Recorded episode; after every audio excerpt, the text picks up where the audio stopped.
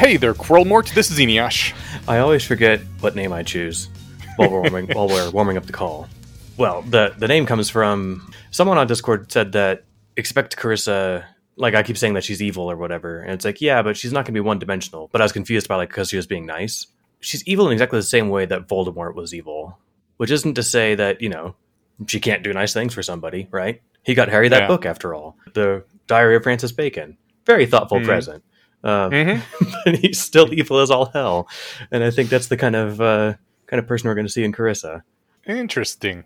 I have my thoughts on Carissa as well. I don't know. I, I- I guess we'll get there uh, when we get there. Yeah, but first we got to start at the beginning, which is uh, describing what this podcast is.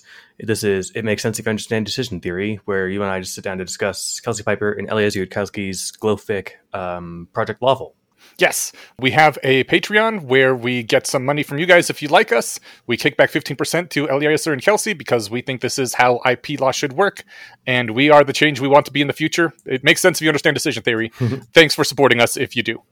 Yes, speaking of Patreons, uh, Ask Who put out, uh, I think I mentioned this a few weeks ago, but had a couple of the first couple hours of the book on uh, AI generated audio.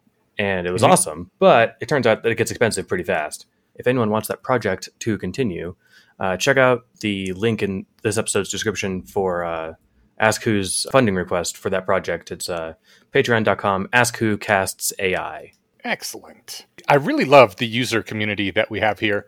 A bunch of people tell us where to read up to.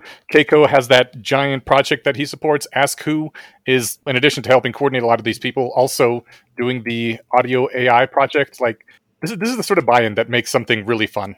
It really is. I'm actually surprised at the level of enthusiasm we have from I- what do you call it buy-in uh, Mhm. from from listeners. I I figured this would be too niche to get anyone's interest, but I'm glad people are enjoying it. So makes me happy. I think things that are ultra niche have a higher rabidity quotient in their fan base, I guess. I don't know if that's the correct term, but the fans are more hardcore, so they get more involved. And definitely a part of that is the fact that it is more niche. It tickles a more particular thing in people, and uh, there's just less other people coming in and crowding in stuff, so the people who are really into it can shine more. Yeah, and you know the more particular thing that's getting booped, the more uh, the less dilute the boop is, right? So Yeah. I remember Keltham called it getting booped, and now it's now it's ruined for me forever. well, shall we boop some feedback? Let's do it. Is that the correct way to use that term? I don't think so. I don't think so either. okay, a couple notes on Pathfinder canon. Uh, in Pathfinder canon, selling your soul doesn't actually take a soul from you. It guarantees that when you die, your soul goes to hell or whoever you sold it to, regardless of your alignment. Yeah, we found that out in this week's reading, which was nice.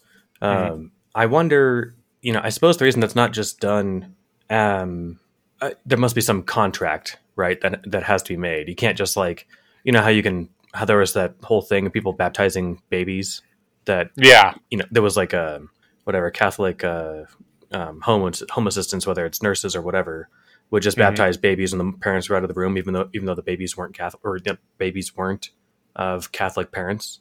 Yeah. Uh, I guess you can't do that because I guess they have to get something in return. But you think you could just give them like, and we give you a nickel, and uh, you know, put your little baby stamp here. Um, Well, the the god who judges souls and assigns them to their afterlife is Pharasma, and she is like one of the major gods. So I assume they have some kind of behind the scenes god contract behind all of them, and she must have negotiated one of those things like I'm only gonna I'm only gonna honor these contracts you sign with mortals if these and these conditions are fulfilled.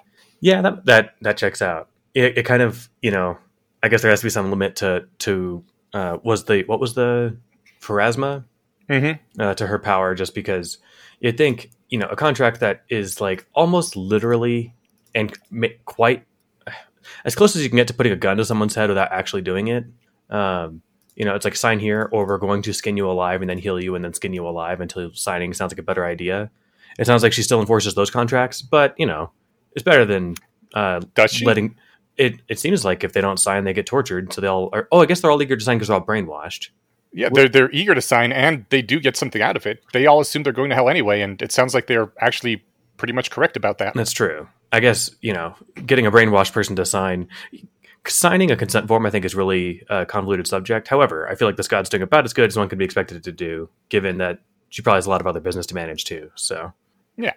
so that's cool. Uh, also from Pathfinder canon, since Nethys is making more and more of an appearance in the story.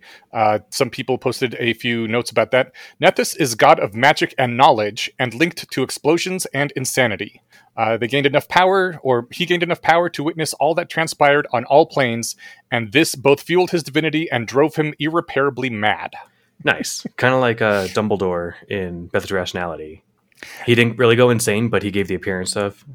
That's true, and he did see all of prophecy, which is probably when that happened. Right, exactly. Because then, he, then he's doing inscrutable things for reasons no one can figure out, and then things kind of work out for him, right? Yeah. Well, that's maybe Uh, that's because he, he saw all the future as much as he could. Yeah. anyway. Yeah. Nethys is a god of magic, torn between destroying the world with one hand and saving it with the other. Hey, like us with Uh, technology. Exactly. Pharasma is true neutral because she is utterly impartial in judging souls, but Nethys is true neutral because he only cares about doing new and risky things with magic and doesn't care why his followers do those things. He's just uh, if you stripped out like the parts of Adam Savage that made him a human and just left like the the rest, the MythBustery part, Mm, this would be the god you get. I love it. What That's happens if we mix these together? What if it gets really big? Like, Very cool. Uh, okay, so going into more user comments, Anna just realized that the reason Keltham wants 144 children is that Dath ilan uses base 12. So that would be equivalent to Earth people saying they want 100 children. I thought that was amazing. I was wondering about that myself because due to due to the um, Jehovah's Witness nature of my upbringing, I knew that 144 was uh, 12, 12 or 12 times 12, and, and it's just a very big mythical number in in the Judaic religions, the Judaic descended religions, probably all religions, honestly, due to the months of the year thing. Uh, so. Uh, so I was like, huh, I wonder if we're going to find out what it is about uh, the number 12 that their society finds so powerful and interesting if they came from some kind of Judaic upbringing too and just have forgotten about it. But no, the fact that it uses base 12, I think, is a uh, completely sensible answer and, and makes sense of a number of things that we've seen so far. yeah, uh, is that um, Dath ilani canon or is that a speculation? I don't know. Because I, I've just been Um, assuming that 144 was some optimally math mathy number for like genetic fitness, yada yada. If you knew the math of of evolutionary propagation, There's no way that the coincidence of 12 times 12 is the same as the mathy optimal number for offspring. that's a fair point. I mean, it may be you know some some rough optimal off, uh, point of like um, I don't know whatever a reasonable person could be expect. You know, it's it's almost your Dunbar limit. Uh, Ah, that's a good point. but you know, it. I, I like the base 12 example. It makes sense. Uh, Yeah.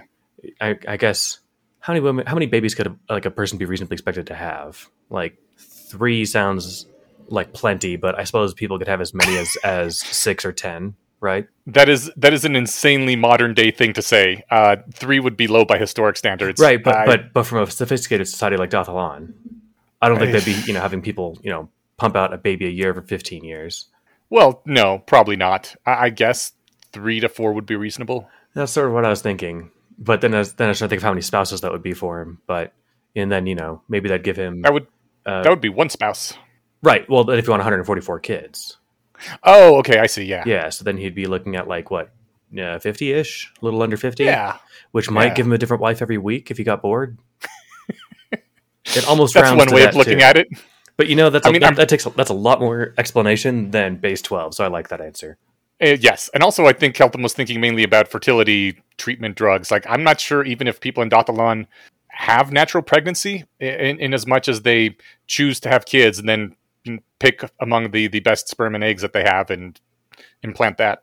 Honestly, I could totally imagine a future where I unethical might be down, further down the road, but certainly where it's like deemed irresponsible just to ha- like have natural pregnancies. I know at least one. Um, I I don't want to say movement, maybe movement, maybe just couple uh, that believes exactly that and is trying to normalize that. That uh, having natural pregnancy is only th- a thing you do if you really have no other option because you're that poor, and the morally correct thing to do is to use IVF and get you know better babies. That said, I wouldn't say something that you only do if you're that poor, and I would say it's something that you only do if you're not that rich, because I think IVF is very expensive. If you were to have a kid, would you not plan to at least save up some money for their eventual education after they get out of high school? Well, I wouldn't, but the average person, would, right? The average person would, and that education is likely to be far more expensive than IVF is. Yeah, I I, th- I think for some reason I've got the rough order of like thirty something thousand dollars in my head for IVF, um, Oh. which is, which is no small change, but that's also just some number that's coming to my brain. So I'm not sure if that's based on anything. But uh, IVF cost in Colorado is twenty thousand dollars roughly. I was in the rough ballpark. Yeah, Yeah. So I mean, you know, you're right. But also, that'd make a pretty cool. Uh, used to make a cool down payment on a house. Now it would be, you know, a third of a down payment on a house instead of, Yeah. uh, you know. Then again, what higher investment could you have than picking, you know, like a healthy baby? exactly. This it's this would be projected to have much greater returns than going to college, and at a fraction of the cost. Yeah, and much much greater, like just investment than again a third of a down payment on a house. So Yeah. The only real problem with it is that you would have to pay it while you're relatively young and you don't have a lot of money versus uh, college happens 20 years later when you're older and have relatively a lot more money. when you're older and you don't have a lot of money, well, people tend to make more money as they get older. no, totally. The one true butcher says. Uh, I continue to be baffled by you guys believing the people of Cheliax. So free will is the ability to act in your own interests. Evil is the I like to hurt things. And then Captain Courtney says that uh, Keltham was explicitly lied to about good, evil, and neutral. I've gotten this comment a lot in the Discord, both after the latest episode and after the one previous to that. Like, I'm not confused about this. I don't think. I mean, It's probably definitely me. No, no, I don't think it's you either. Like, I think free will is always kind of dicey and fun to talk about, but like, the thing that really interests me is how Keltham thinks of good and evil and how he maps his beliefs about that onto what he's being told by Cheliax. and a lot of people were saying, like, don't believe the things that the Church of Literal Hell is telling you. and I'm like, yeah, okay, obviously. But the interesting part to me is Keltham trying to translate what he thinks of these things into what they're saying and how that jives for me. The thing with me is that they have such persuasive, or rather, like such, such coherent lies ready, Mhm. as if they were expecting an outsider just to pop in at any time, and they had this whole story for them. With, and I kind of get the feeling that their evilness is an open book to the rest of the world. So like they're they're coming at him with like this whole you know, th- I mean we do see uh, Carissa in particular doing a lot of like fast footwork you know to you know color this that way and and you know brush this under the mat that way. if we believe that in the normal nature of most humans there is both good and evil for a society to be completely dedicated to evil they have to in some way dismiss the good uh, aspects of a person and divert those and explain them away you know like if there's good and bad in everybody then an evil society is going to have to find some way to deal with the good impulses in people and uh, this is how they've done that much like in a good society we got to find some way to deal with the evil impulses that people have That's a good point. All right, so thanks for letting Yeah. me ju- jump in. What did uh, Knave Motif have? Uh, Nate Motif says that uh, Keltham was sanctioned back home for being neutral, so is conditioned with the knowledge that good see- sees him as wrong. Carissa guides him to conclude he is evil. They are lying to him about the difference between neutral and evil. Uh, I really like this because, again, I was raised Jehovah's Witness, which is very much the same kind of culture uh, where there is a select group of very small people who are actually good and literally everything else uh, outside the religion is evil, and that there is no neutrality. There is you are either with us, a Jehovah's Witness, or you are against us, and you are part of Satan's order in the world. And uh, and so I have a very strong inbuilt instinct that if you aren't going along with good, there is something evil about you, and therefore I didn't even question this. It just seemed like, oh yeah, obviously Keltham isn't sacrificing himself for the advancement of his society.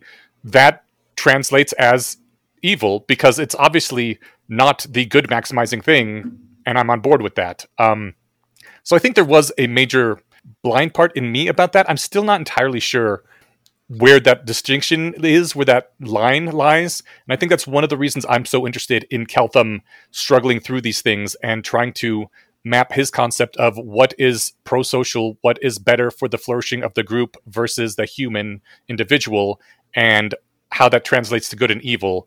And I really like his thoughts about this much more than just the simple D and D.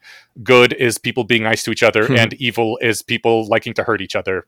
Because you know that's dead simple. We learned all that shit when we were four years old. Yeah, and I- I'm wondering too. I guess you know he has an int score that is interpretable by whatever mechanics they have to read those things, right? I, Mhm. I wonder if he has an alignment that someone can read. Because, like, he's not going to be, you know, pure good, pure neutral, or whatever, right? He, he's clearly on this a, a mix of these things. I think for everyone who's looked at him so far with the knowledge of the alignments in Gal- Golarion is saying that he is so lawful neutral that his ideals are literally described as the beings that live in the lawful neutral heaven. Okay, yeah, that that makes it because neutral is sort of the middle, and I guess it encompasses not just the dead center, but some band therein. Okay, all right. The one butcher also says there have been so many depictions of Satan and the devil as fun trickster rebels and tortured I do what I must minions of God Hmm. that the words Asmodeus, devil, and Satan have lost their meaning. I actually very much agree with this, and this comes up in the reading a little bit later too. I like those depictions of hell and Satan, honestly, because evil for evil, Voldemort's sake is kind of dumb. And so, yeah, I, I do think of these creatures more as like the Al Pacino and the Devil's Advocate kind of creature.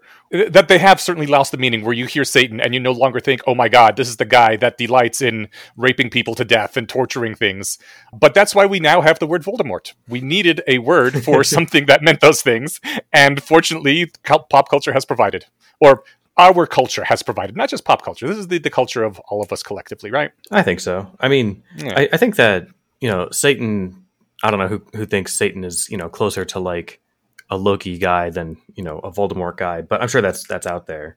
Um, but yeah, there, there definitely is a bunch of dilution. In fact, there's a very popular, or I guess a very long running TV show. The show I think was an answer on Jeopardy last week or so. Lucifer. Yeah, it's not that And- long running. I think it's only been around for like three years, right? I think longer, but I know that at least at some point he's going to a therapist. That was like the question. Oh, okay. So like, if Lucifer's going to a therapist, then okay, he's not the guy that we all thought of from the Bible, right? So Yeah, and the graphic novel has been around for decades. Right, right. All right, so Istan delete. Uh, dads troll people all the time, so the evidence of sadism is not definitive. But this seems to fundamentally miss the point of Bayesian evidence. Does trolling, the way that Keltham is trolling, make Carissa more or less sure of a bet she's already made such that she would double down? I can't remember specifically when he was trolling her, but uh, He was trolling all the students. He was giving them a lecture. He was like, "Oh, that was the old Keltham that believed that. New Keltham believes that having this golem just input one, two, three, four, five over and over again is the most optimal thing in the world, and I'm going to continue believing that until you can convince me otherwise." I agree with. Uh, sorry if I'm butchering this. Uh, is stand delete. The whole point of doing that was to make them, you know, it's kind of like I, I, I'm reminded of. Uh, I feel like it was Penn Jillette or somebody, or maybe somebody referencing him, giving an example of like which which cup is the ball under. You know, they do that little ball moving trick under a cup, and you're like the left one, and it's like okay, I'll bet you hundred dollars it's not the left one. Do you still think it is? And Hmm. if it's Penn Jillette moving the cups, you're like, okay, never mind. I'm no longer sure, right?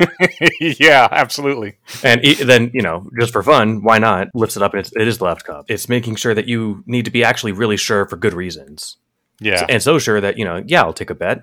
I'm so curious if they took the bet whether he would have lifted it up and there would have been no ball. Like it's probably a thing that he can do change on the fly. I made up the example, like, I think it was, for whatever reason, Penn Jillette was involved in the initial example, but I, I made up the, the rest of the example on my own just now. But Okay, uh, yeah. hypothetically, yeah, why not? It's the kind of thing that somebody should do. But do you think uh, Lead is correct on this? But the broader point of dad joking, well, um, I don't know if dad jokes are of the same kind of flavor of what Keltham was doing. Dad jokes, I don't know. Didn't we agree that dads do troll their kids like that all the time, though?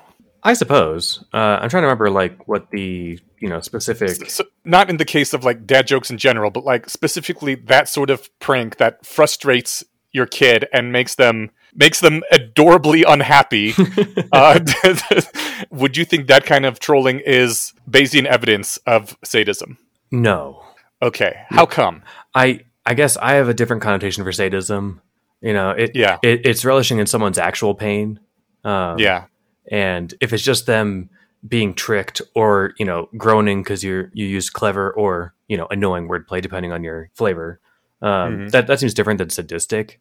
yeah, But I can see how they are both if you zoom out the kind of like taking pleasure in someone else's displeasure. But I- I think they're they're different enough that I would want to call them different things. I think I agree with you because of the definition of sadism.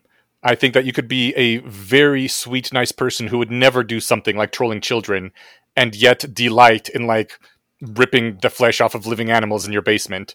And uh, I think that you could be someone who loves trolling but would be like, oh my God, no, I'm not going to slap my lady while we're having sex, even if she's into it. That's too weird. Or you know, just not torture people who don't want to be tortured. Um, yeah, but but the question ultimately is if you see someone making these dad jokes, are they more likely to be the kind of person who is into sadism than who isn't? Or or these dad trolls? Like on the one hand, I almost want to say yes because doing dad trolling correlates with being male and being male correlates with being more sadistic than the general population since the general population includes females. But on the other hand, I think that's that's way too weak of a connection because then you could just say that anything that is correlated with being male correlates with sadism. I don't think that works. In that case, just update on the subject being male rather than this third thing. I mean, I, I love dad jokes. You know, Mhm. what does that tell you about my propensity towards sadism? In my opinion, nothing. Or nothing that I didn't already know by the fact that you're male. Fair enough. I mean, I, I happen I happen to have no interest in in sadism. Yeah, if I didn't know what your sex was, then telling me that you're into dad jokes and trolling of that nature would update me slightly. But given that I do already know that, it doesn't change things for me. Hmm. I, you know, I once in a while I, I'm on the dad jokes subreddit, and it's like my mom told me this one or whatever. The first comment is always like, "She'll make a great dad someday." You know, like it, it- Nice. a dad joke is it's it's in spirit. It's not in who's saying it. Oh yeah, Yeah. tons of women love them. Charlie loves dad jokes. Well, and you know, like a lot of them, again, it's like, oh my, you know, my daughter got me with this joke or something. And, you know, she's like five and she did, you know, wordplay or whatever, and it's Mhm. like, oh, she's going to be a great dad. Like, it- Mhm. you know, it's, it's just, uh, it's it's that kind of thing. But Yeah. um, all right, well, meta note for this one, we both had the same thought that this is, you know, not to put the rest of the book down, but this is the first time I've actually been like gripped and excited. Yeah. reading this. yeah. it got a little um I don't want to say dry. It got oh it got as convoluted as it needed needed to be, and it was it was textually necessary. Like with Mhm. the um the guy who was running around with that like super witch at the end. Yes. Uh, there was a bit there that got a little drier. I agree. It got, it got a little esoteric, but he was doing like the three levels of abstraction talking that he needed to do to like maintain plausible deniability for all of the contrived circumstances that they're in, which is delightful. yeah. And so I totally get why it was happening, and it maybe it was supposed to be a little confusing or like a little dry because like when when you live in such a fucked up world that that's how many caveats you have to put on like a you know do you have anything you want to tell us question mark Mhm. uh, it- then it, it's kind of it's it's uh, demonstrative of how fucked up that society is, right? I think that since this is a thing that is not just trying to be entertaining, it's trying to teach as well. It was a good level of having some dry teachingness um, in there that was supported along by the rest of the story. Like this is the first time since I've been reading where I got to the end and I was like, God damn it, I really want to keep reading. I can't believe I have to stop. Now I know how Stephen felt all those weeks and worth the candle. Yay! Yeah. uh, but I had to because I don't want to spoil myself for the next episode yet. No, of course. Um, yeah. So yeah, this was I, I was really into this, and I think a lot of it was just that this is the first time we really see strong stakes for the people that we care about. Like they're getting tortured, and that's big. And I'm scared for them, and I hate that this is happening to them. And yeah, I I, I got pulled in. Yeah, you know, like they're they're they're scared. You know, things are happening. You know, like when she was threatened by, I think it was the same guy, the one, whatever, Elias was threatening Carissa several weeks ago. I was like, eh, she'll be fine because it was too early in the story for anything to happen to her. But you know, this one, it things are kicking off. So um, Yeah. let's uh, let's jump in and start talking about it. Hell yes. Ione Sala comes up to Keltham at the end of the lecture and says, Hey, uh, I'm a follower of Nethys. I really appreciate what you taught me today. Like, this is so important to me that I will do anything you want for you sexually at any time just to repay you the favor because I have no other way to, like, pay you for this awesomeness that you gave me. She she did And- also say like teach him magic, but she also because it's Cheliax had to say sexually. Uh, yeah, yeah. She's she, like, was- she "Oh, was offering Yeah, whatever services she can, including her body. Absolutely. because they're yeah. that that seems to be the only currency these people know how to deal in. So I don't think so. I think she doesn't really have much else right, because they don't have money because they're not getting paid. They're exchanging knowledge and sexual favors for each other. That is their currency. Yes. Yeah. We find out later that this is not actually the reason she went up to him. That she was just doing this so she, so he would remember, like, this is Ione Sala, and if she disappears, I'll notice. Uh, but I did not believe when she was saying this that she was uh, a Nethys follower. She's obviously playing something, but she's not actually a Nethys person. Isn't it a bit of both? I mean, because she Well, actually is. We find out later that she is. Yeah. Yeah, but I, I was surprised by that. yeah. So at the time, I was like, oh yeah, she's just there to find another way to wiggle in, right? Um, Mhm. And then we learn that she actually is of the the Nethian persuasion. I think it like must have happened during class, right? She's just I- suddenly a, an oracle of Nethys. Maybe during lunch or something, but yeah, some sometime really close to then. And so now she's like, "Oh yeah, I'm like I'm really really super into what you're teaching. So please please keep keep it up with that." Um, Mhm. Yeah, at first it just sounded like sucking up, right?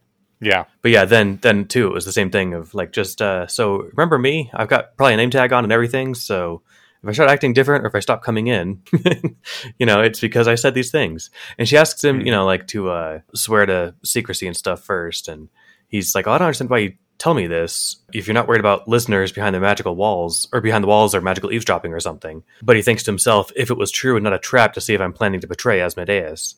And I'm like, good, he's catching on his proper paranoia here. I like that he just assumed they're under surveillance now, which is cool. Yeah, it's about time. I think he might have been assuming that, but I guess he isn't aware of the level. He may even be thinking that they're reading his mind, but it's like, well, what I have is too valuable for them to be mad that I'm a heretic or something.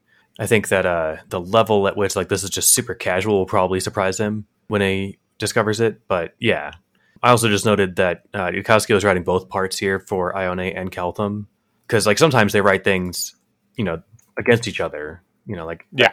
and uh, th- he's like, I think he just did both because he's like, I really want this character to have this part, right? Yeah. So I don't know what like the if they exchange emails or like non-text or non-tag communications if they're going to do stuff like that. I have heard that there is generally some back channel uh, between authors when they're writing a glowfic. I would think there'd have to be just because it's like, look, I really didn't want to have a Nethys thing that's actually going to fuck up the whole story. Like if that was the case, then you're like, okay, cool, I'll drop that, right? Mm-hmm. So, or I'll at Yeah, least you leave gotta- you, you I'll leave the door open for you to knock it down, right? Yep. Yeah. After she leaves him, she's confronted by, uh, I believe this is Elias, right? The invisible guy that's been around the whole time so far. Yeah, and he was so fun, you know, when he ran off to grab that spell and stuff, right? Mm-hmm. and That was cool. now he sucks. I mean, he, I- he's great. He's a great bad guy. He's just he's he's the worst, right? yes. it's like I- it's like how much fun Voldemort has, you know, doing mean things to people. Yeah, I don't know. Like it's I still think that he was that he was fun. Like it was cool that he had that triumph with getting the scroll and everything. I still appreciate that. I mean, I, I don't yeah, was was your enjoyment of that diminished by finding out that he's a, you know, terrible typical Cheliax person? kind of. oh, okay. I, you know, some horns effect maybe, right? But yeah. um, I mean, I, I I liked you know his. I, yeah, no, I guess you know I like the the victory, or whatever that you know the, the cleverness, the just getting it in in time kind of thing. But uh, it, it makes me like him less. So when that made me like him, like th- this is such a swing against that. I'm like, oh, okay, I don't like him anymore, even if he still you know does cool stuff. Okay. Does cool stuff like you know uh, maiming, but without you know permanently you know damaging somebody as a form of just like pure retaliation yeah. for nothing for something that she didn't have control over. um yeah. Yeah. I guess that that is the Cheliaxian way. You impose costs on people if they do things you don't like, even if they couldn't quite help it. See, that makes no sense though. And that goes against, you know, like Keltham's uh, definition of dignity, right? You don't get mad at people for doing stuff that they're supposed to do. And I would put under that stuff that they can't help but do. I absolutely agree with you in the real world. I think in this world, since the since this was a something that was done by a God by Nethys, maybe having a credible commitment to punish people who interfere with your shit uh, would discourage Nethys slightly from doing this. And Nethys was like, "Well, this is a cost I'm willing to pay. One of my followers will be tortured for a bit, but it's worth it." Whereas this might happen more frequently if the the people she oracled or the people he oracled weren't tortured. Yeah, it could be. It's it's fun to imagine that they would think that they could influence the decisions of gods at all, but they probably totally can, right? Yeah, that's and they, the and they, whole. they probably do think about that. yeah, it's a large part of the walk around the garden section is that humans do influence the what gods can and do do. Right, but it's by, you know, stepping on things that they shouldn't step on or just failing to listen to orders, not by setting up plots against them, right? Yeah, but I think it's in the Asmodean teachings that she should be tortured. Because she had the misfortune of, of having another god like her. Yep. Yep. All right. Well, fair enough. yeah, and Nethys would know that about Asmodeus. yeah. Uh, but yeah, Ione is now worried about credibly committing to and personally truly believing that she will cooperate with the Chelish government in anything so long as it doesn't turn Nethys against her in the afterlife. That really drove home to me like how much everyone is just coordinating everything in their lives around the gods. That's the primary thing that's of importance to basically everyone in this society. That caveat that she gave at the end, is probably why she got her eyes gouged out, right? You know, do anything I can to cooperate. Just uh, that doesn't turn Nethys against me. It's like, what do you mean Nethys? Fuck you. I know that's not exactly what happened, but that, Uh, that that's maybe. a that's a super heretical thing to say, right? It's definitely would be heretical to to a follower of Asmodeus. Yeah, Yeah, which they all were, you know, three hours ago. yeah, yeah. And you're right. Like it, it does emphasize how important all this afterlife business is and stuff. But this is half the fuel for the fires of the Inquisition, or at least some percentage of it. I don't know how many of it was actually, you know, truly motivated by this nice ideology. Ideology of like, look, it sucks that we're doing these terrible things to you, but this is just a passing thing. You're a mortal soul, man. That's what we're. That's what we're really here to try to save. hmm Um, if you really believe that, you can justify all kinds of stuff. hmm Um, yeah, there. It, it's a it's a weird place. Another weird thing was that he has her fail her will save. Says literally, fail your will save, say that again. So assuming that he casts some sort of spell on her that she has a will save against. Now I want to know how literal the game rules are because fail, fail your will save is something that a DM would say to a player or something, right? Th- th- to have it two people say to each other in the real world makes me again i mean they they literally have stats that they can see they can see each other's alignments with spells this is fascinating and i want i want to know what it's like to live in a actual game world Yeah, I'm really. I can't wait till these mechanics start playing more of a role. Uh, Mhm. I want to see, like, I mean, it seems to imply that she tried to pass a will, like she maybe, you know, she just if she didn't roll right. But what does that exactly? What does that mean? What does that entail in her mind? Mhm. Um, is she making a dice roll every time she walks down the hall to like not trip? Like the, the other funny thing I thought about was like, what if she's got a hot hand and she just keeps passing her will save? Does he just keep punishing her? Like, i believe you can uh, choose to fail a save if you want to oh well, yeah, I guess that makes sense. Why not? in the rules Yeah. yeah. Um, but the fact that you can choose to fail one in the rules is very much conceit of the rules so the fact that he said that in real life is what really drew my attention to it yeah, Not No, just like don't resist my magics or something. Literally fail your will save. yeah. I'm I'm I'm eager to see what this what this looks like. Yeah. Uh, some sort of pun for looks like. Um, Elias says, "Well, I'll submit this situation for review, and now you can gouge your eyeball out." Uh, the conversation being over. Hmm someone will come by and heal it in an hour or so. They're not savages. No, no, nothing savage going on here. That was fucking like, yeah. That was when I really started like, okay, shit.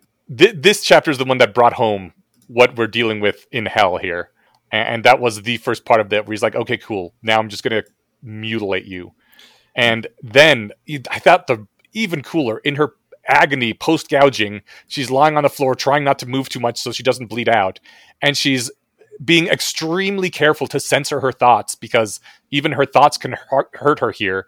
Uh, but the things she's like thinking about are things she's really happy about, and she keeps forcing herself not to think them.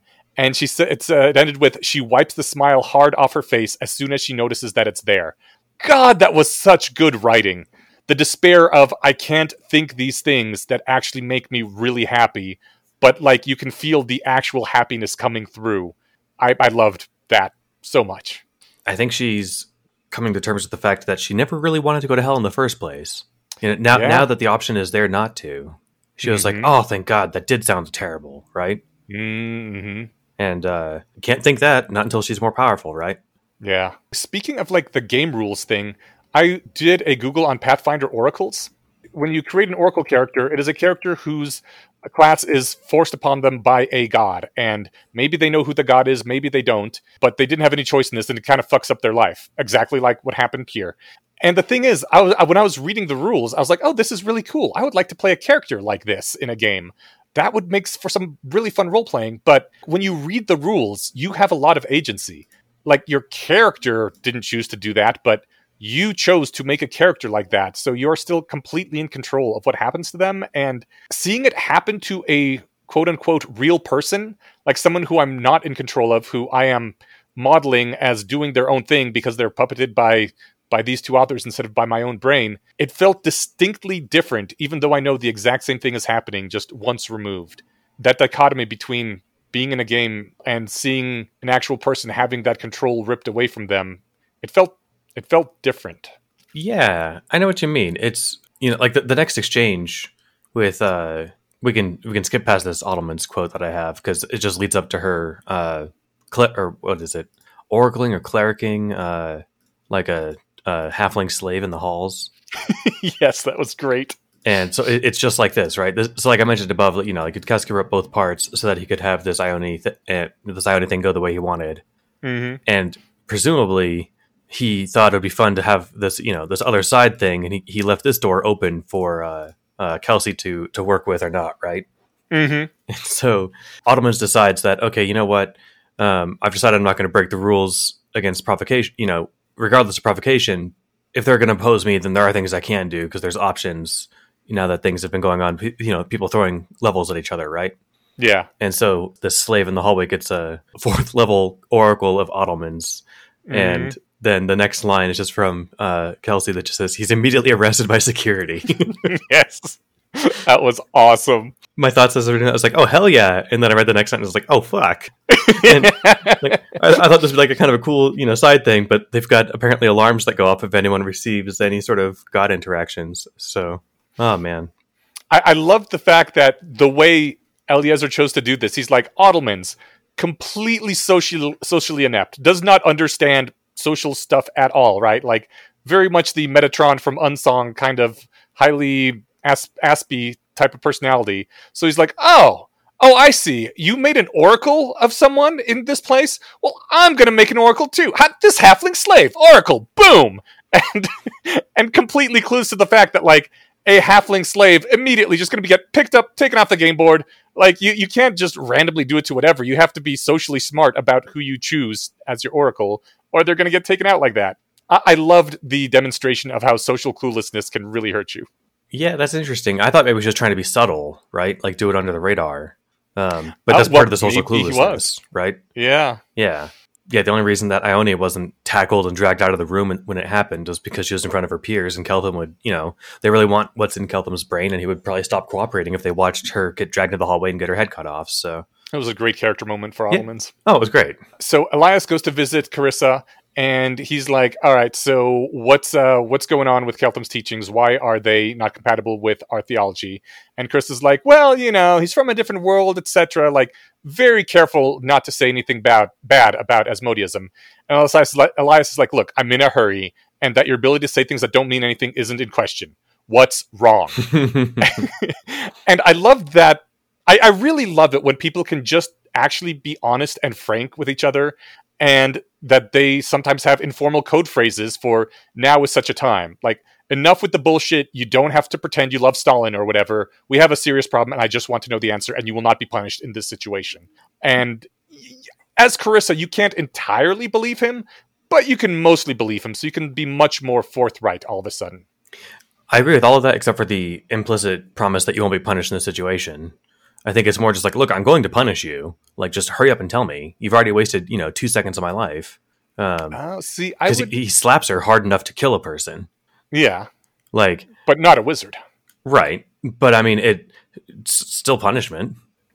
It's true. I I think the implication was very much normally you would be tortured for heresy if you didn't dance around this and not say anything.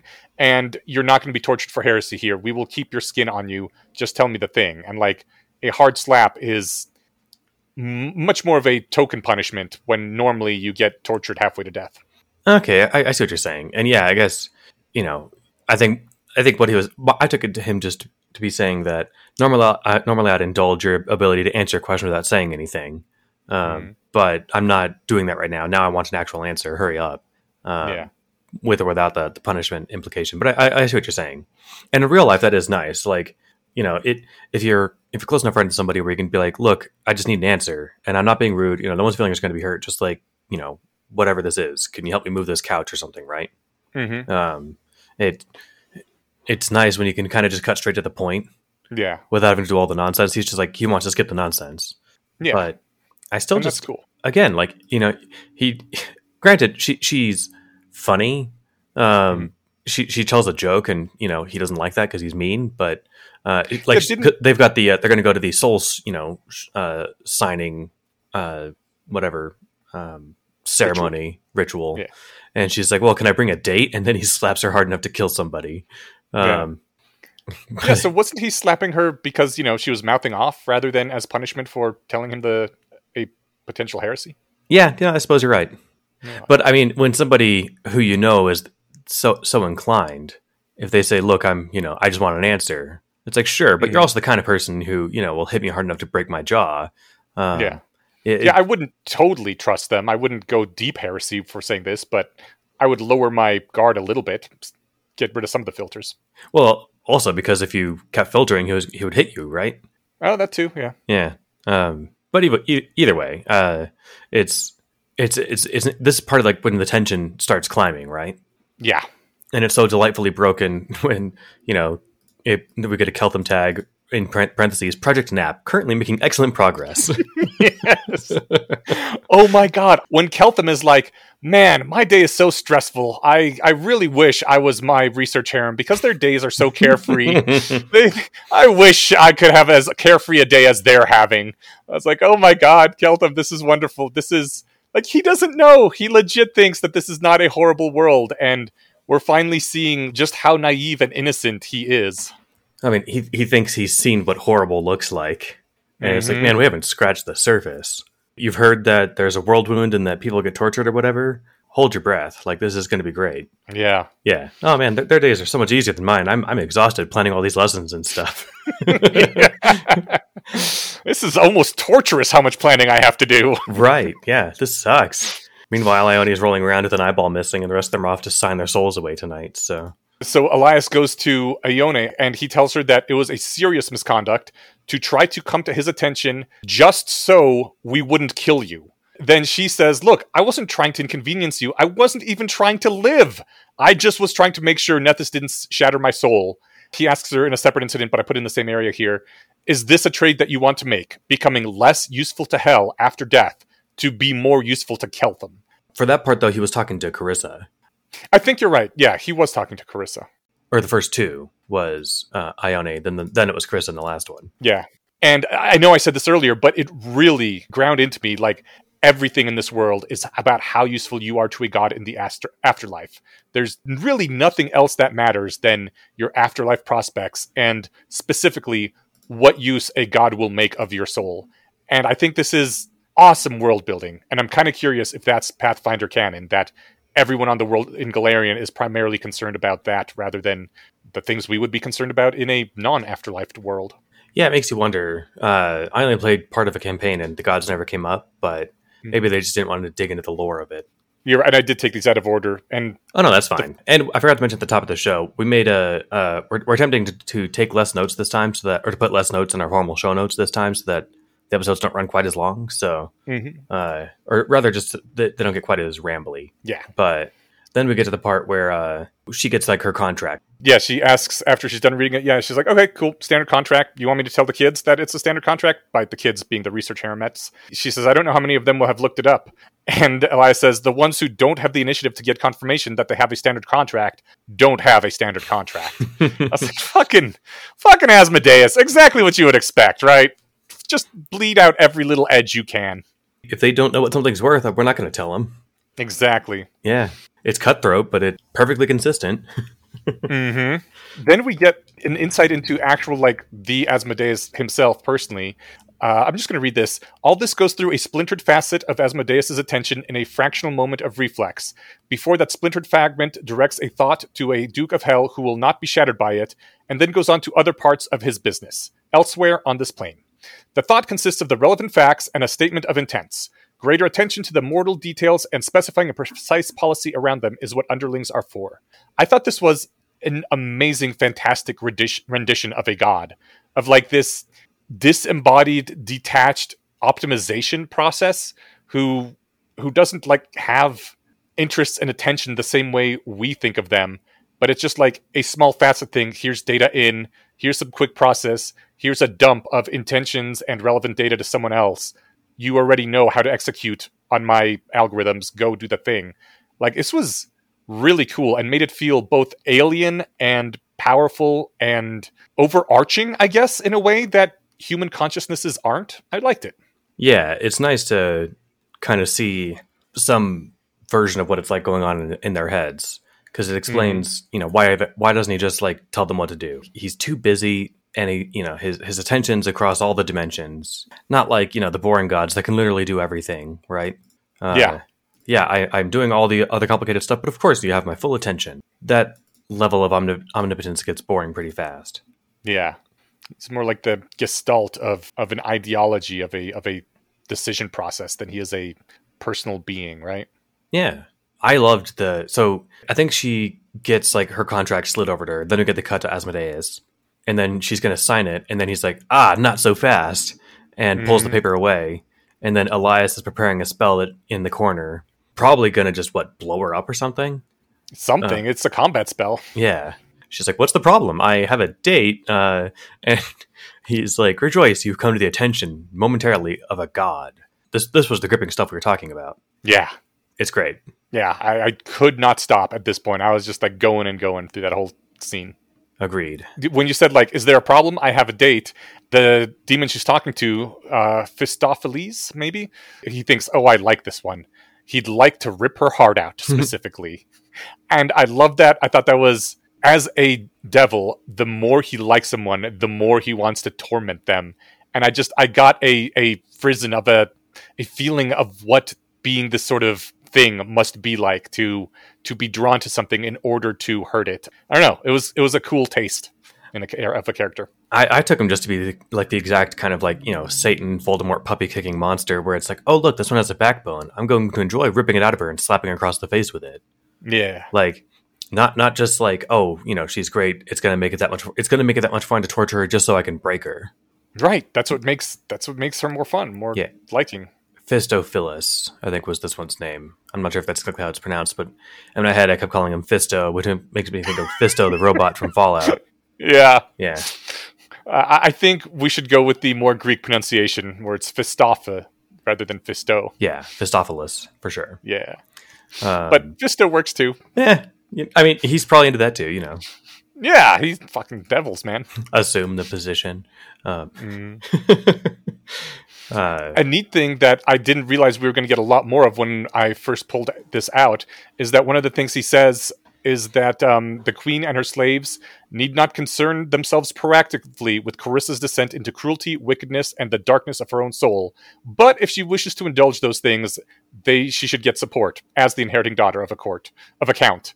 Uh, the fact that their ruling class is expected to descend into cruelty, wickedness, and darkness gave me a feeling that maybe hell is a pretty bad place. Uh, this, this, this place sounds like not necessarily the kind of place I'd want to be. hell or Cheliax? Both? Yeah, both for sure. Yeah. um, yeah. yeah. I mean, it's the I don't know. I mean, that seems to be the part of the the the promise or whatever the agreement here, the will of Asmodeus that's communicated that matters the most. Um, Mhm.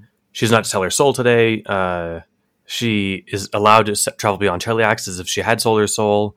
She's allowed access to her teacher. Um, in matters apart from those, she's to be trusted, rewarded, and punished no more and no less than than she has earned by Asmodeus' law. Mhm. Um, yeah, don't don't try and correct her. Don't don't try and give her course correction because uh, anything beyond the ordinary, you know, uh, because she's special. So yeah. it's basically it goes from like we're, you know we're gonna blow her head up to like oh okay well in that case uh you got it and then there there is some like kind of nice little fuckery later I don't know if I pulled out where it's like whatever she's to be prioritized as though she were the inheriting daughter of a count of Cheliax. It's like well as long as we're dealing with this hypothetical person well there's no actual you know inheritance because this person's hypothetical but we're not going to deal with it that way. Um, like basically they're saying yes we found a way to weasel through this but we're not going to hmm uh, which was I guess nice of him to point out, but also nice of him not to try Yeah. because it's it's different than like just trying to get around you know a standard contract like they'll try and do with you know Keltham or something, right? Uh, Right. This is their actual god, so we're not going to honor the actual letter of the word. We're going to honor what we interpret to also be the spirit of it. So then she gets to go off and and process the situation. Ooh, can we can we touch on the last thing that happened before she goes off to process? oh yeah, yeah. Oh, it was so awesome. that- Yeah, thank you. Yes, the devil tells her like when she's she basically she's like, "Yes, I understand." Uh, and he stares at her, and he's like, "Because I think she's trying to keep her composure." Mm. You you should be more excited and grateful, little mortal. Even most barons of hell have never come to our lord's direct attention. So he's like jealous and also thinking that she should be, you know, more like weeping with gratitude. Yeah. And he says, I would dearly like to eat your heart right now. Yes. And she says, Did you hear what you just said in reference to all the things about how she's to be treated basically as a minor princess of hell? We'll see who gets to eat whose heart. This was like right after she was like, Oh my God, I'm fucking terrified, but I know I have to be a badass here and steal myself. And she drops that bomb on a fucking devil, and it was awesome. it made me say, Fuck yes. That's exactly this is the badass bitch I'm here for. I had the same quote with essentially the same comment. So um, Nice. our, our notes collided there. I like it. The next line was, It occurs to him then, though only briefly, that perhaps he ought to be the one who's afraid. Yes. and then he's like, Well, I gotta go. Uh, Deuces, please don't remember my name. right? That was Fisto with an F. Bye. Um, like- so she's reflecting on the exact words of the translated will of Asmodeus, and she thinks that she needs to be more evil. I think something about like nurture those parts of you that are already with my will or something, right? hmm And it says she's pretty sure in hindsight that every evil thing she's ever done has been the first kind, the weaker kind, the evil of choosing Carissa Sevar over every other person in the universe. So there's two kinds of evil. You know, the kind of like being selfish, and then the kind of like whatever, smashing babies because you can, right? Yeah. The Um, descent into cruelty, wickedness, and the darkness of your soul. Yeah, and like she feels un- unapologetically she feels unapologetic about all of that evil. Certainly, no other person in the universe is choosing Carissa Sevar over themselves. And if they were, they'd be stupid to con. That would, would eh, excuse me. And if they were, that it'd be stupid and contemptible of them. Mm. And that that's you know I pulled that out because the, the, she has no concept of what love is. I believe she's probably never seen love in her life. Yeah, but it seems like it's it's incomprehensible to her. You know, Would you be able to comprehend love if you'd never seen anyone be loving in, in your life? I'm not like probably not. I'm, I'm not you know saying that she should know it from you know from the wombs you know and what and what she's been through. But Yeah. I'm merely pointing out that she's a loveless monster. You know whether or not you know she gets any agency over that or not. Ah, okay, okay. That's Yeah. a good point. I mean, I don't. I- Is she a loveless monster though? Didn't we just say "fuck yes"? This is the badass we're here for. we can like her. Yeah, You know, it, it was fun watching Voldemort be cool. You know, like it it was bad when he you know nailed the skins of Yermy Wibble's family to the newsroom wall, right? right. But it was badass. Yeah, so I, guess. I think that you know it's it's similar here. Although we're rooting for her and we're not rooting for Voldemort. But yes, and I, I think a large part of that is because we are given right now this specific thing where she's like, "I am the kind of evil where I have to take care of myself and put myself first because no one else in the world does," which I think is pretty understandable to us, even if we think it's unfortunate, as opposed to the kind of evil where you intentionally torture puppies and kill toddlers. Right. Well, then, because she's already good at the first kind of, of being super selfish and having no notion of love, she's like, well, I need, really need to, to practice that second part. Um, Mhm. it, the evidence of that, she says, uh, Carissa has spent a lot of time worrying if she is loyal enough, but almost none worrying if she's evil enough. She's not squeamish. She doesn't refuse to report people out of misguided sympathy for them. She has whipped students who get bad grades and practiced deadly spells on weeping prisoners. Mhm. So she, she's also the second kind, right? Much, She- she's not- she's not- less so. Well, that's only because she hasn't had a chance to nurture it yet. She's she's she's affirming now that she's like, I got to practice at that stuff. Yeah, okay. I mean, Maybe she won't Yes. get that far, and we can and we can keep liking her. But I'm thinking she's going to practice. Like, I wonder what happens. You know, I wonder if I can if with this spell I can make babies breathe underwater. Let's try it on thirty you know people's kids, right? See, I think that's that feels different to me because I don't know. Th- there's Also, that's a- more of a Nethesy thing. She would just do it for fun. totes, yeah, just to see if it works. I I think there's a difference between what is socially considered deserved versus what is capricious and cruel. Like descent into cruelty and wickedness feels to me like doing evil things just for the joy of doing them, whereas if someone gets bad grades, then it is socially accepted that they are deserving of a whipping. That is what happens. Much like we would say if somebody stole something, they're deserving of a punishment of some kind. Uh, and you know, weeping prisoners. Well, these are people that have already been found guilty by the law, and uh, you're just executing the the punishment that was handed down, right? So even though those are probably people whose only crime was loving their children too much or whatever, there is a sort of feeling of this was deserved that makes you slightly less culpable as opposed to oh they don't deserve anything but i'm doing it anyway because it's more fun to hurt people who don't deserve it right as evil as the sentiment and rationale of I was just following orders is, mm-hmm. um, it is better than like, no, man, I volunteered because I thought it would be awesome, right? Yeah. And yeah. so uh, previously she she might have been just doing the first, but she wants to be more like the kind of person who would do the second. Yeah. And uh, that that seems you know maybe disappointing, right? Yeah, that is unfortunate. I, I you know I don't think that's because she's a bad person. I think that's because the society she's in is awful, which I guess has made her a bad person. But I'm more disappointed in society e than her. Yeah. Yeah. All right. I mean, again, you know, it, it's you're you're right. I mean, I don't want to like you know, like make it. We can still enjoy the character. I, I still want to see what she does, and you know, I don't want her to succeed at killing all the all the innocent puppies, but mm-hmm. I'm eager to see what will happen there. Um, mm-hmm. Like, you know, we all still like Professor Quirrell, even though he was super evil, right? Yeah. So I, I think that that's where some of this is going to be like in it's we saw him do evil stuff. We saw him threaten to do evil stuff we knew he'd do it and it's like we still don't want him to die right?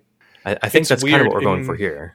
It definitely is. In my head i still have a separation between professor quirrell and voldemort even yeah. though i know according to canon they're the same person but they just don't feel like the same person to me. I still like one and i still hate the other and i think that's yeah uh, I, I don't know. I, again, I hate saying that's intentional. Uh, that's I think that's how we're supposed to read. Yeah. Um, but I yeah. think that's I think that is intentional. Harry felt the same way, right?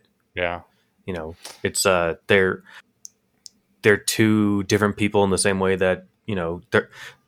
It's you know Voldemort was a character that Tom Riddle was playing as much as Professor Quirrell was. You know. Mm-hmm. And it's just who was it underneath? I don't know, man. I don't know who anyone really is underneath all that. Um, that's fair. So well, we'll see who she decides to play. Right now, she wants to she wants to play Voldemort and get good at it. Yes, she, you know she, she whips him, but she doesn't whip him as hard as you know maybe as hard as she can, you know, and she doesn't enjoy it as much as she, as she possibly can. She really wants to, so right. We'll yeah. we'll, we'll see. Um, Ione's got a uh, a pretty cool. So I guess if you're um, Oracle, do you get a cool curse? You or not necessarily cursed. a cool curse, yeah. But she got a cool curse. I think so. She has to live in a library for the rest of her life. I like even to the point where she's like, I, I think if I had a bedroom that was a library, that might work, but it couldn't just be a bedroom with books in it. It would literally have to be that people need to be able to wander into the, her bedroom at any time and read the books there. And that seemed kind of sweet to me. Maybe it's just because I have such a positive affect for libraries, but I was like, "Ah, that would be a really nice curse. I wouldn't mind people wandering into my bedroom as long as they were doing it to read books." Well, and, and probably know, in real life, have, I hate have, that. Have hours, you know. That's a good point. I'm assuming hers might not, or else the curse might be too weak. Maybe, maybe you get six does. hours a night, you know, to yourself or something. But it's yeah. like of all the curses, it seems like you know pretty good. I'm not sure what the what's on the the menu that's available, but like it could have been something as stupid as like has to spend 16 hours a day standing, you know, or on her head, right? Oh, like, there's some really awful ones. When I was looking through the Oracle rules, there's some bad curses out there. Well, this one, you know, she she got off super easy.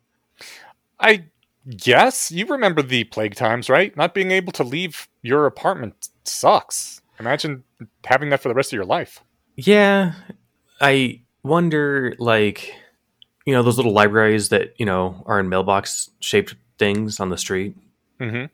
If she was just constantly carrying a luggage like no with a bunch of no. books. I'm not saying that she could weasel way. around this forever, but like, could she get from place to place doing that? Like, she's literally a traveling library. No, then it's not a curse. It's still a curse. She still has to drag all these books around. Like, she still has to. She still has to do the library business, right? I'm not saying like that she can weasel around it because it's part of her soul now, but it's like yeah. it. It might mean that she can actually leave the house as long as she continues to stay in in a library. Hmm. If it's not yeah, she. It's not merely that she like be near one, which the suitcase would be the library at that point, right? I would argue that a suitcase is not a library, but maybe I'm wrong about that. Well, I mean, like the little libraries, maybe they're not libraries the same way that the buildings are either, but they kind of are. They kind of are. So the only way this would really work, yeah, she'd have to like get some sort of like hamster wheel or hamster ball kind of thing where it's full of books. People can walk in and out and check them out, but she can still run around. Maybe it's still easy on, on the list of curses, but yeah, you're you're making it sound less fun, but it's not the worst thing ever. I don't know. I've long had a long standing beef with privacy, so I might be a particularly good person for this to be a curse on. But uh, it does sound like a cool curse to me, yeah. Again, it not without its downsides. Yeah. Yeah. Um, so she's this is back with her POV, and she's thinking about her current circumstances. Like, what the hell? And it's fun because Chris is having the same sort of thing. There was a line where it was like a different Carissa than she was ten minutes ago leaves the room or something, Mm-hmm, mm-hmm. and uh, people are getting you know level ups literally and figuratively left and right here. Yeah, and she's thinking about the unfairness of reality. This sounds a lot like the Odyssey to me, where she's like, "Why do I owe anything to this god? Why does anyone owe anything to gods? Like, they're not down here helping the humans. They could help us, but they don't. Nethys never made her his oracle or helped her in any other way before she was in a position to be useful to him, you know? And I'm putting the emphasis on this sentence that is maybe not how she would have said it or how it was meant to be read, but like, this very much felt like a fuck the gods for ignoring me and letting me live through this hellscape land right up until I'm valuable to them. And then, oh, all of a sudden they intervene. Like, screw you, gods. And I'm with her on this. It is also one of the things that I hated about gods back when I believed in them. And it's weird. You know, when you first turn to an atheist from being a believer and you don't really believe in God anymore, but you still have all that pent up anger at how unfair things would have been if God did exist? Yeah, it's easy to recreate that whenever I'm reading any fiction with gods in it. Yeah, yeah, exactly. So I I got those vibes all over again when I was reading this, and I was like, yeah, fuck those guys. But Or if On anyone ever hand- says to you, you know, even as a non-believer, that like, oh, it all, it's all part of God's plan. oh yeah, everything happens for a reason. Yeah, and it's like, okay, yeah, fuck you.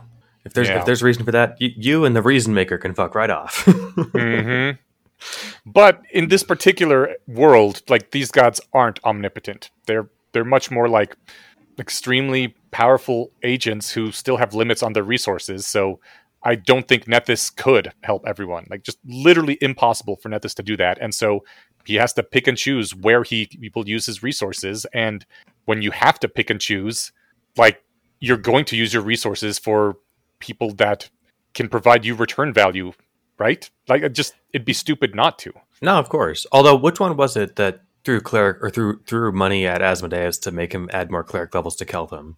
That was Nethys. So I mean, Nethys is a little crazy. yeah. So it's not like he's not willing to throw his, his money around willy nilly, but Hmm. uh, you know, But he still he still he still does have a finite amount. So uh, yeah. you know it i can still totally sympathize with her though like and she probably understands that too right like yeah the gods can only do so much for some reason that they are they are constrained despite being so powerful but Yeah. uh i'm still a little salty you know i think i, think I think that's her vibe Yeah. It it got me to thinking because we are in this position as humans and specifically as humans living in America that we have more resources than we need just to ourselves, but we can't save literally everyone, so we got to make these choices too. And I got to say I it it almost seems nice that like when someone is choosing who to help that there's certain default grace conditions of just like, well, I'm this person's child or I'm this person's nephew or whatever. So they're going to help me just because we're family. It, it feels, I almost think it is, it is, I, I use the words, uh, the word grace, like it is a neat intervention from the divine that there are some cases where you will just get help from people much more able than you are, not because you are being specifically useful for them, not because you have to prove your worth, but just due to random accident. And it sucks that not everyone has that, but it's kind of nice that at least some people do. That not everyone is in this Molochian rat race to prove they're useful all the time. yeah Does i that mean make sense? no totally you know it's it's one of those things with people talking about like well you know strict utilitarians should you know skip their son's fifth birthday party so they can work a couple extra hours and donate that money or whatever right Mm-hmm. and it's like yeah but that's not actually being human and Yeah. there there is um there's mm, beauty seems like too trite of a word but it's the one that's coming to mind you know in in our shortcomings you know Mm-hmm. like yeah we're not we're not perfect agents at these things but that means that we can enjoy things like our kids birthday parties right Yeah. and uh you know we can do that on the same day that there's an earthquake across the world that killed you know whatever ten thousand people, and it's like Yeah. may, maybe we'd be we'd, we'd certainly be better at like whatever a world society if we canceled the birthday to donate money or something, right?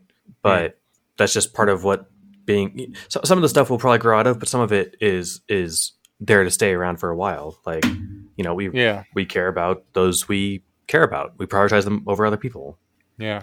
Yeah, She does say at the end here, despite her bitterness, she says, but it's still a little warm to have a master who took real visible steps to protect her against the worst that other masters can do. That felt like a very sweet sentiment to me. Like, this is one of the things that appeals about Abrahamic religions, right? Just the idea that there is someone, Jesus loves you just because you are his kin and he will protect you and be nice to you. And I don't know, something about it does feel very nice to me. yeah. Well, I mean, it's like it- being a kid with a parent again. yeah, this this cutaway with her does the whole gamut of emotions that that we'd all be feeling here. Like, Mhm. you know, fuck this guy for you know not doing this earlier. You know, all this is unfair. But also, it's like could have been somebody else, but he picked me. You know, um, that is still a uh, valid thing nice to feel. be picked. Yeah, Yeah. Also makes me, I don't know, kind of want to give someone else that feeling too. You know, hmm. if you can pay it forward, feels feels like a nice way to make the world better. I think that's that's part of what loving somebody is, right? Yeah. It's you know, hopefully they feel you can make them feel special, right? Yeah, and protected. Yeah, exactly. Well, uh, moving on. Uh, I almost said Bays. Uh, Keltham is back with his uh, students, and he is suggesting some ideas for what they can try to help get him his wizard levels. And he mentions a clever idea and says, "Language note: the baseline, the baseline idiom for clever idea carries the connotation that clever ideas often aren't."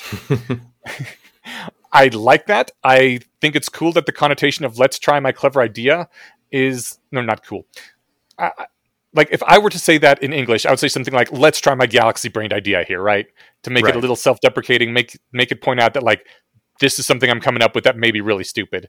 And Marich- Meritxell Meritxell says something similar. Uh, I think she said "brilliant idea," but uh, even though this is awesome and the way things should be, does this mean that there's no way to say in baseline something like clever idea that doesn't imply that it might actually just be dumb?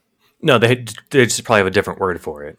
Like Okay. I, I think this is a good idea. We should try it, but it's a Okay. shorter sentence. All right. Like I Yeah. think it's just a legit good idea, period, without the cleverness, cheekiness thrown in. Right, right.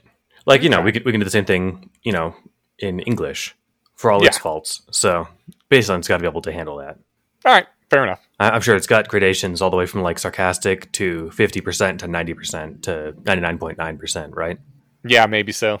And I, and all of those have fewer syllables than 99. Yeah. 99%. Yeah. Um, I liked the, I, I, I like the same thing. Uh, Carissa doesn't have a watch because this place doesn't have watches. But Mhm. if she, if she had thought about it, this is around exactly 24 hours that, you know, ago that Keltham showed up.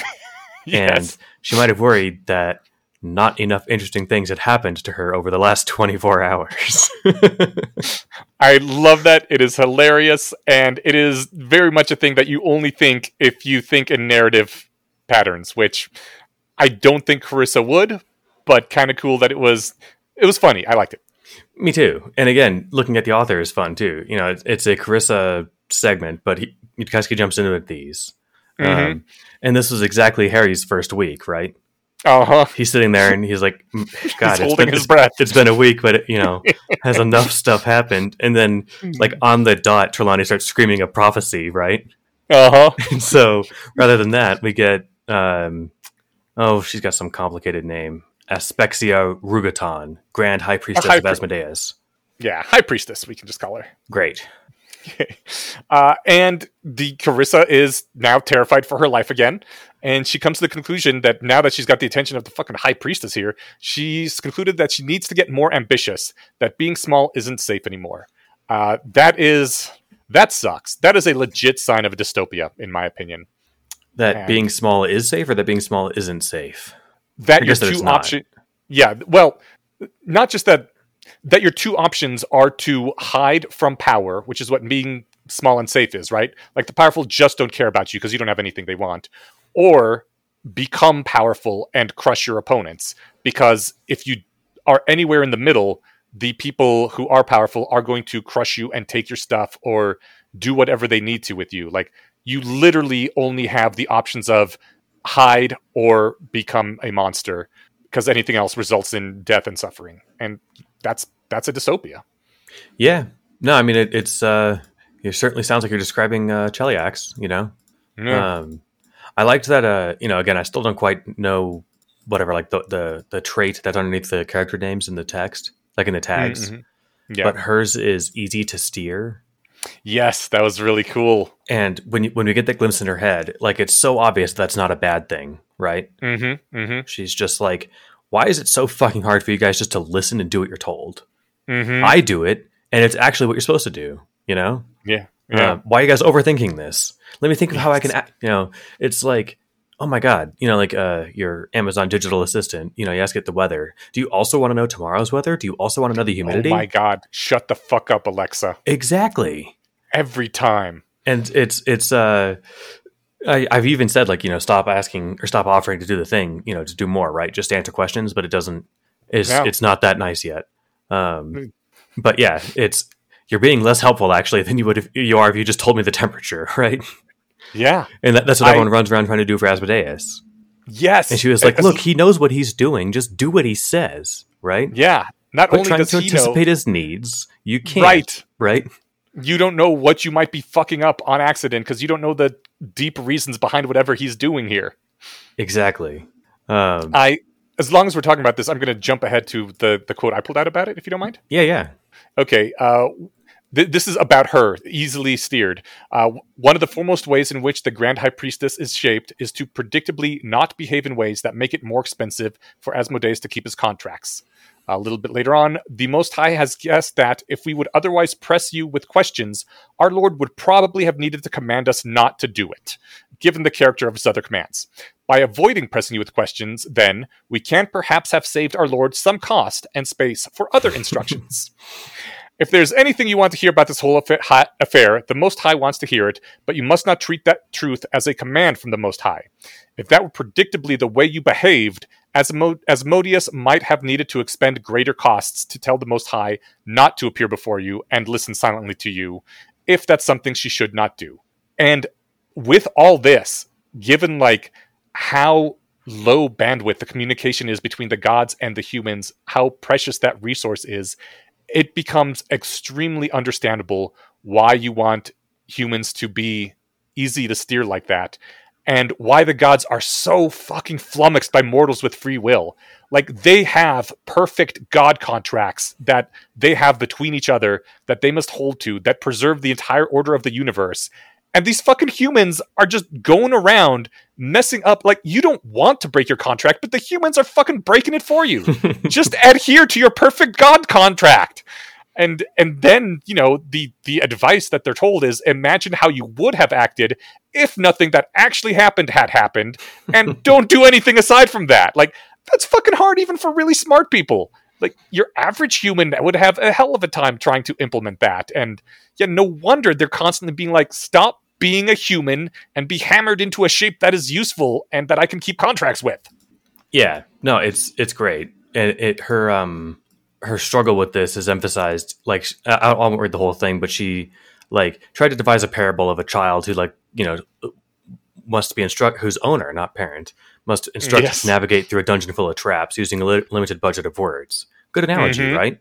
Yeah. Uh, and then when the analogy didn't work, she tried it with real kids, and yes. uh, that also didn't work. God damn it. and but but you're right it's it's like this is hard she's trying to convince these people like look just do what you're told and Mhm. we're we're actually that that is the most that's the most good that's that's the optimal way to follow the will right? Mm-hmm. uh, of our of our chosen god.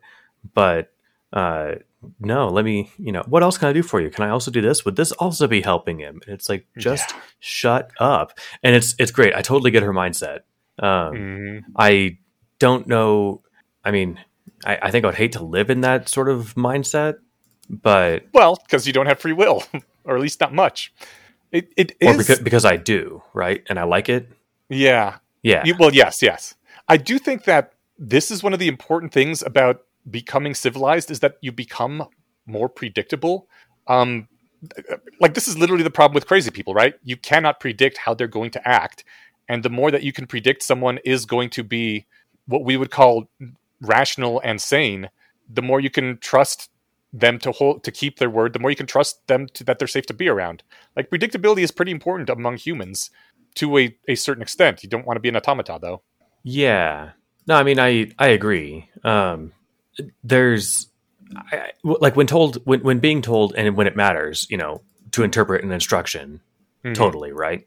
But we sh- the way the difference between us being civilized, you know, people in a society and being a you know, uh, Was gonna say poor religious nut job, but it's actually different because you know their god's real and you know vengeful, um, mm-hmm. and being and being trapped in this hell is that her strategy of just doing that all the time actually makes perfect sense. Yeah. Right. Yeah. Uh, it it would be and like other than the stress of everyone else doing it wrong, would actually be super relaxing, right? Mm-hmm. I'll just do exactly what I'm told. Um, yeah, you know, which does lead you to you know maybe accidentally start paper clipping, right? But right. Uh, you know, if they didn't want to make paper clips over and over, they would have said stop at a billion, right? It's it's a far less stressful way to live when you just can trust that God knows what is best, and you put your faith in God, and you don't have to worry. Yeah, having no free will sounds super relaxing, but also sounds super boring. So, yeah, possibly. I suppose you're allowed to privately wonder why you're doing what you're told, yeah. right?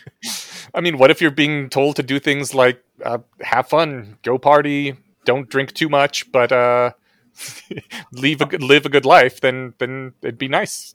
Oh, all, all those instructions would be paralyzing. I think even to her. Okay, right? well, have fun, I don't guess... drink too much you know, go out and live your best life. And it's like, okay, am I having enough fun? Shit. Is this the opposite? Right. You know, could I be having more? Is the fact that I'm worried about if I'm having enough fun is that is that diminishing my fun under the level that of the of the fun I'm supposed to be having? Um, I, I, guess how much is too much? Was if your instruction was literally go to this party, talk to seven people, have no more than four drinks, right? Oh yeah, super easy, right? Yeah. Turn your brain off and just follow those instructions. Yeah, you, you can't leave room, room open for interpretation. Yes. Yeah. But, but then she yeah discretion or you know independent independent reasoning on, on the part of the order follower. Like i don't have to worry do I, should i go to this party or should i stay home or should i go to a movie or like that whole paralysis of all these options? You're like no i know exactly what the best decision is. It's to go to this party and have four drinks and talk to seven people. Exactly. Because god knows this already.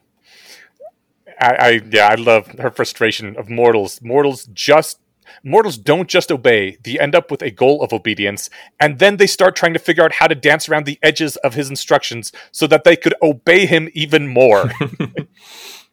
this is actually what like the most frustrating part for me for for like talking with ChatGPT. Mm-hmm. If you ask it for like um to help you triage a health problem or something, mm-hmm. over and over it'll emphasize that like I'm not a doctor, I'm a chatbot. You should go to a real doctor.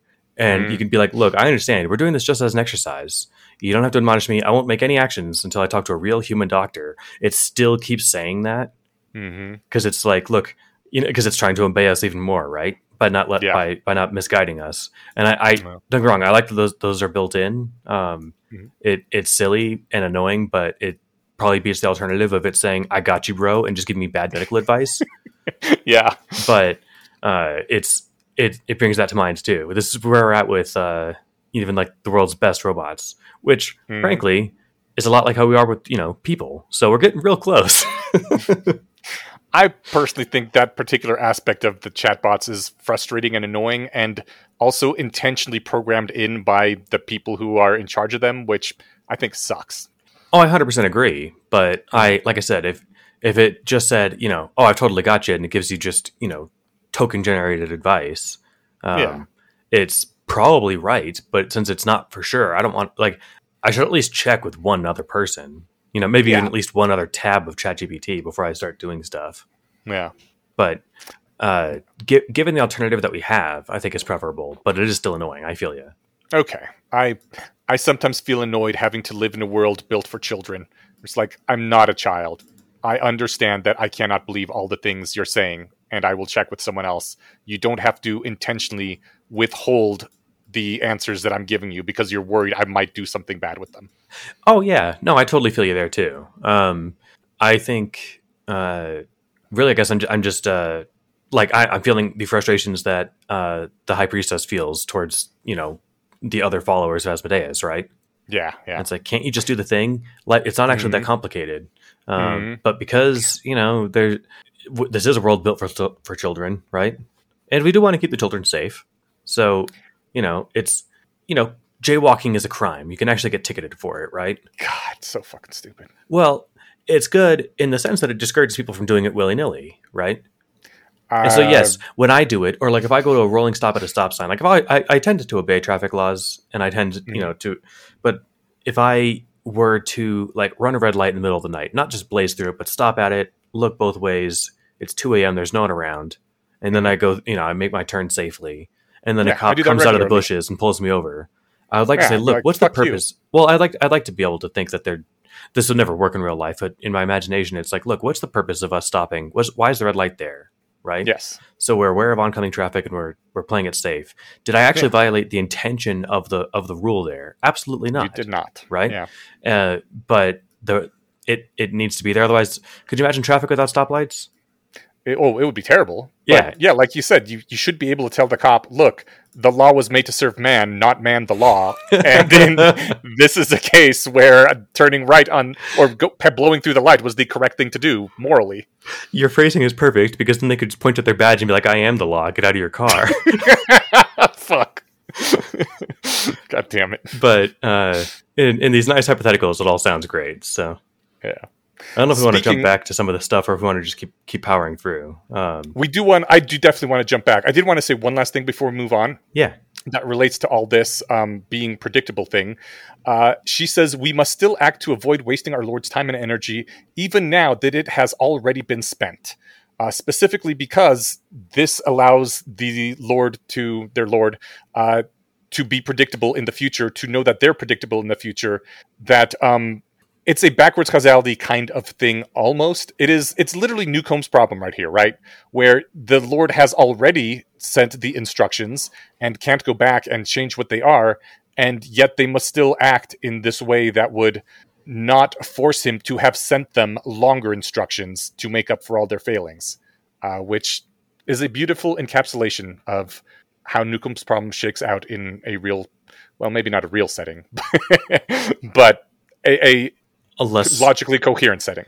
Yeah, I mean, in a way, it's kind of like you know, um, I, I, I'm, if I, I always, I kind of wonder like what people now who have kids that are like six are doing with them in technology. Um, Mm-hmm. But if I, if I had a kid and they, you know, got their first phone, which they would, you know, maybe even in their single digit years because they just needed to get by in life, right? Um, Mhm. I would have a nice long conversation with them about, you know, internet safety and uh, security prudence and that sort of stuff Mm-hmm. and then trust them to just do that going forward and not Okay. every time I let them download a new app or something, right? Right. Because it's a, it's, it's a very similar kind of thing. It's like, although it's different, you know, because my time and energy isn't so precious that I can't explain, you know, a few times why, uh, whatever, downloading this stupid app is a bad idea or something, right? Um, But it, the idea of being more predictable and knowing that, you know, yes, they've heard my instructions and they're clear and they'll continue to follow them. Um. That's that's a thing that you know I think I think applies to, to you know parents and their kids or teachers and their students or gods and their underlings, right? Yeah. yeah, I think it's very valuable to recognize that um, being the type of entity that can be given short instructions will cause you to be given short instructions, and that's that's perfect. yeah. It's like, oh great, I can trust you to just you know listen. Awesome. Mm-hmm. All right, let's go back up. All right. So a little earlier, we're back in class, um, and uh, wait, were we? Uh, no. This is when they first met and were talking. Uh, the Oh, high priestess Carissa and the high thinking about priestess. Carissa. Yeah, Yeah. And the high priestess is thinking, man, Asmodeus is being unsubtle about his blandishments here. The overt blandishments for a soul. And she's thinking, maybe, maybe there's overt blandishments uh, being presented to Carissa here uh, so she can proudly set them aside while being more covertly tempted by the sense of being treated as important and valuable. So appealing to her pride and her ability to publicly signal how she can overcome these, you know, more minor temptations. And that was a brilliant line of thinking. Like these people are always ahead of me on this Machiavellian stuff, and it's it's always both awe-inspiring and frustrating that they're so much better than me on this social manipulation, social thinking about other people's game. You know, I uh, I don't mind being outwitted that way necessarily. Like, obviously, in real life, I would hate it if if, this, if these kind of ploys are being you know used against me. But I feel like if I was the kind of person that could invent these things, I might be less of what Hermione Granger would call a good person. Hmm. Like maybe not. You don't think you could think of these things but still be good?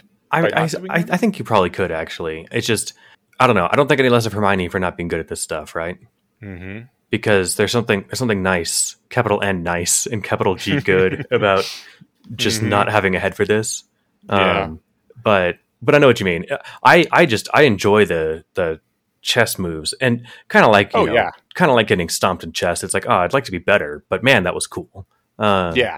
And speaking of the whole maneuver here of Asmodeus just jumping in and giving her special treatment, he's thinking about the specifics of the promises that he made, right? Mhm. He's like, "Well, I can't, I can't get in her way. Uh, I can't impede her this way. I can't do that. You know what I can do? I can treat her with favor. Mm-hmm. That that follows the letter and and the spirit of of what I promised. But let's still fuck with him, right? Yes. Let's still fuck with Yeah. Irori or whoever it was that he made the promise for uh, Carissa. Um, Definitely. Now we're in a battle for her soul. Yeah, but it's just like it wouldn't have occurred to me. Like, you know, I, I'd be trying to think of some way if it was. I, I'd be playing the one level lower of like, all right, what are some ways that you know I can still get away with with inconveniencing her uh, that don't you know violate this compact that I made. Uh, Yeah. But no, he's just like, how about I convenience her? Uh, yeah. you and know, I gotta st- let's get let's give her special privilege. Let's see what that does got- to this guy's plans. I gotta say, this goes back to the one butcher's comment earlier, uh, which I said I would touch on again in the content. This is literally the kind of devil I love to see. This is the the devil who who doesn't just like rape and torture and do horrible things. This is the devil who takes a lot of delight in just being like, "Here's the thing you want. It's tempting. Do you want it?" and then watching to see what happens, you know, and just just taking a visceral delight in seeing the humans go after something and sometimes fuck themselves up, sometimes not fuck themselves up, but but that kind of tempter trickster god, it's Al Pacino played him in The Devil's Advocate, and it was I don't know why people dislike that movie. I guess it's just because Keanu Reeves was told to do the role both with and without an accent a few times, and they cut both together. I don't know. It, it, it was there were some failings in it, but it was a great movie overall, in my opinion. And Which that movie? that is The Devil's Advocate. oh, right, right, right. Yeah, Al Pacino plays Satan in that one. And, And, Keanu Reeves plays like- the lawyer, right? Yes, Yeah. exactly. Uh, yeah, and so the, the high priestess is also thinking like there's this impulse that I want to I want to find some excuse to tempt Carissa Sevar into into choosing to become evil, but I'm not gonna I'm not gonna do it because he said not to be proactive. But man, I want to, and that's that's really fun for me. And the fact that like Asmodeus and his high priestess aren't even gonna do that tempting, that like laying out the fruit before them to to to catch their eye, just letting them do it entirely on their own, like that is hard mode. And I guess that in itself is pretty impressive. That you're not even gonna try to tempt them proactively. Exactly. He doesn't have to. He's just saying, by the way, you're special. She's like, oh my Mhm. God, I want to be more special. Right. Mm-hmm. And then he gets to look at Rory and look at look at the compact they made and be like, I didn't tell her to do that. Mm-hmm. You know? She just uh I just told her she was special, which she is, you know? Um Yeah. she, she went down that path all on her own. I'm really I'm looking forward to what happens here. I, I'm much more in on. I think Carissa and Keltham are going to be like having a massive conflict, and at least one major arc of this story is going to be either her redemption or her defeat or something. I mean, Keltham still has no idea like what's going on, you know, at, at a base level with like the gods, these compacts, the soul business, and all that, right? Yeah, yeah. Like it, it. Imagine if they spent whatever, how many hours it would take for her to bring him totally up to speed on all this stuff, hmm and then he's gonna like what try and talk her out of it. Um, yeah. it's gonna it's gonna be nuts. the high priestess is considering why Carissa is getting the special treatment and says, um, maybe Asmodeus may have some incomprehensible preference about this particular soul. It may have some ancient shape sentimental to him, Mhm. for which reason Asmodeus desires Carissa Sevar to come to him in hell and put aside her will of her own accord. Just like, ah, that's that's true love for us, Satan. that is That is sweet. I want you to damn yourself of your own accord. Yeah, it's uh, it's true love for sure. exactly. The high priestess's uh, para count or whatever his role was, para something. Yeah. he's got three levels of, of abstraction. We're not offering you this because we can't be proactive, but if we were being proactive, you know, we'd be saying this, but obviously we're not. You know, yada yada yada. Mhm. And so the the correct response to "Do you understand?" is like, "Hold on, give me a fucking minute, right?" Uh, right. But but she can't do that, so Yeah. she just has to say, "I understand." Yeah. And she says, like, to Keltham, she would say, I think I understand, because she suspects that Keltham values effort and acknowledging that she has error rates and that they aren't the sort of sentences that are per- she's perfectly sure she'd understand. Uh, but she says, but this is Cheliax. Her errancy is accounted for. So just, I understand, is what she says. And I honestly kind of think Cheliax may be superior in this regard due to just the principle of charity. I, I should ideally not have to preface every sentence or preface every sentence with, I'm not infallible, but I understand, or I think I understand. It's just like when I say I understand, that is given within the parameters that, like, yeah, I have some rate for error. I, I, I think I understand, right? And I don't know, maybe Dath ilan just think it's really important to constantly reaffirm that no knowledge is completely certain and you only think you understand everything. I think that English would be better if we did that more. Um, like, Mm. I, I hear what you're saying, and it, like it'd be nice to be able to save time with fewer syllables and keystrokes. But a, I'm pretty sure baseline does have shorter ways of saying it. And yes, while it means you're constantly caveating, it's it's sure is nice when someone says like, you know, hey, how late are they open? Nine o'clock? You're sure? Yeah, I'm sure. Like, what does that mean? Uh, Mm. It means that they thought so, right? They would have given it fifty percent chance, but you Yeah. thought they were sure. Right. uh, Yeah. I also like the line that she says, her errancy is accounted for. I mean, is it? Or is she going to get a slap to the face that'll break her jaw? Like, Oof.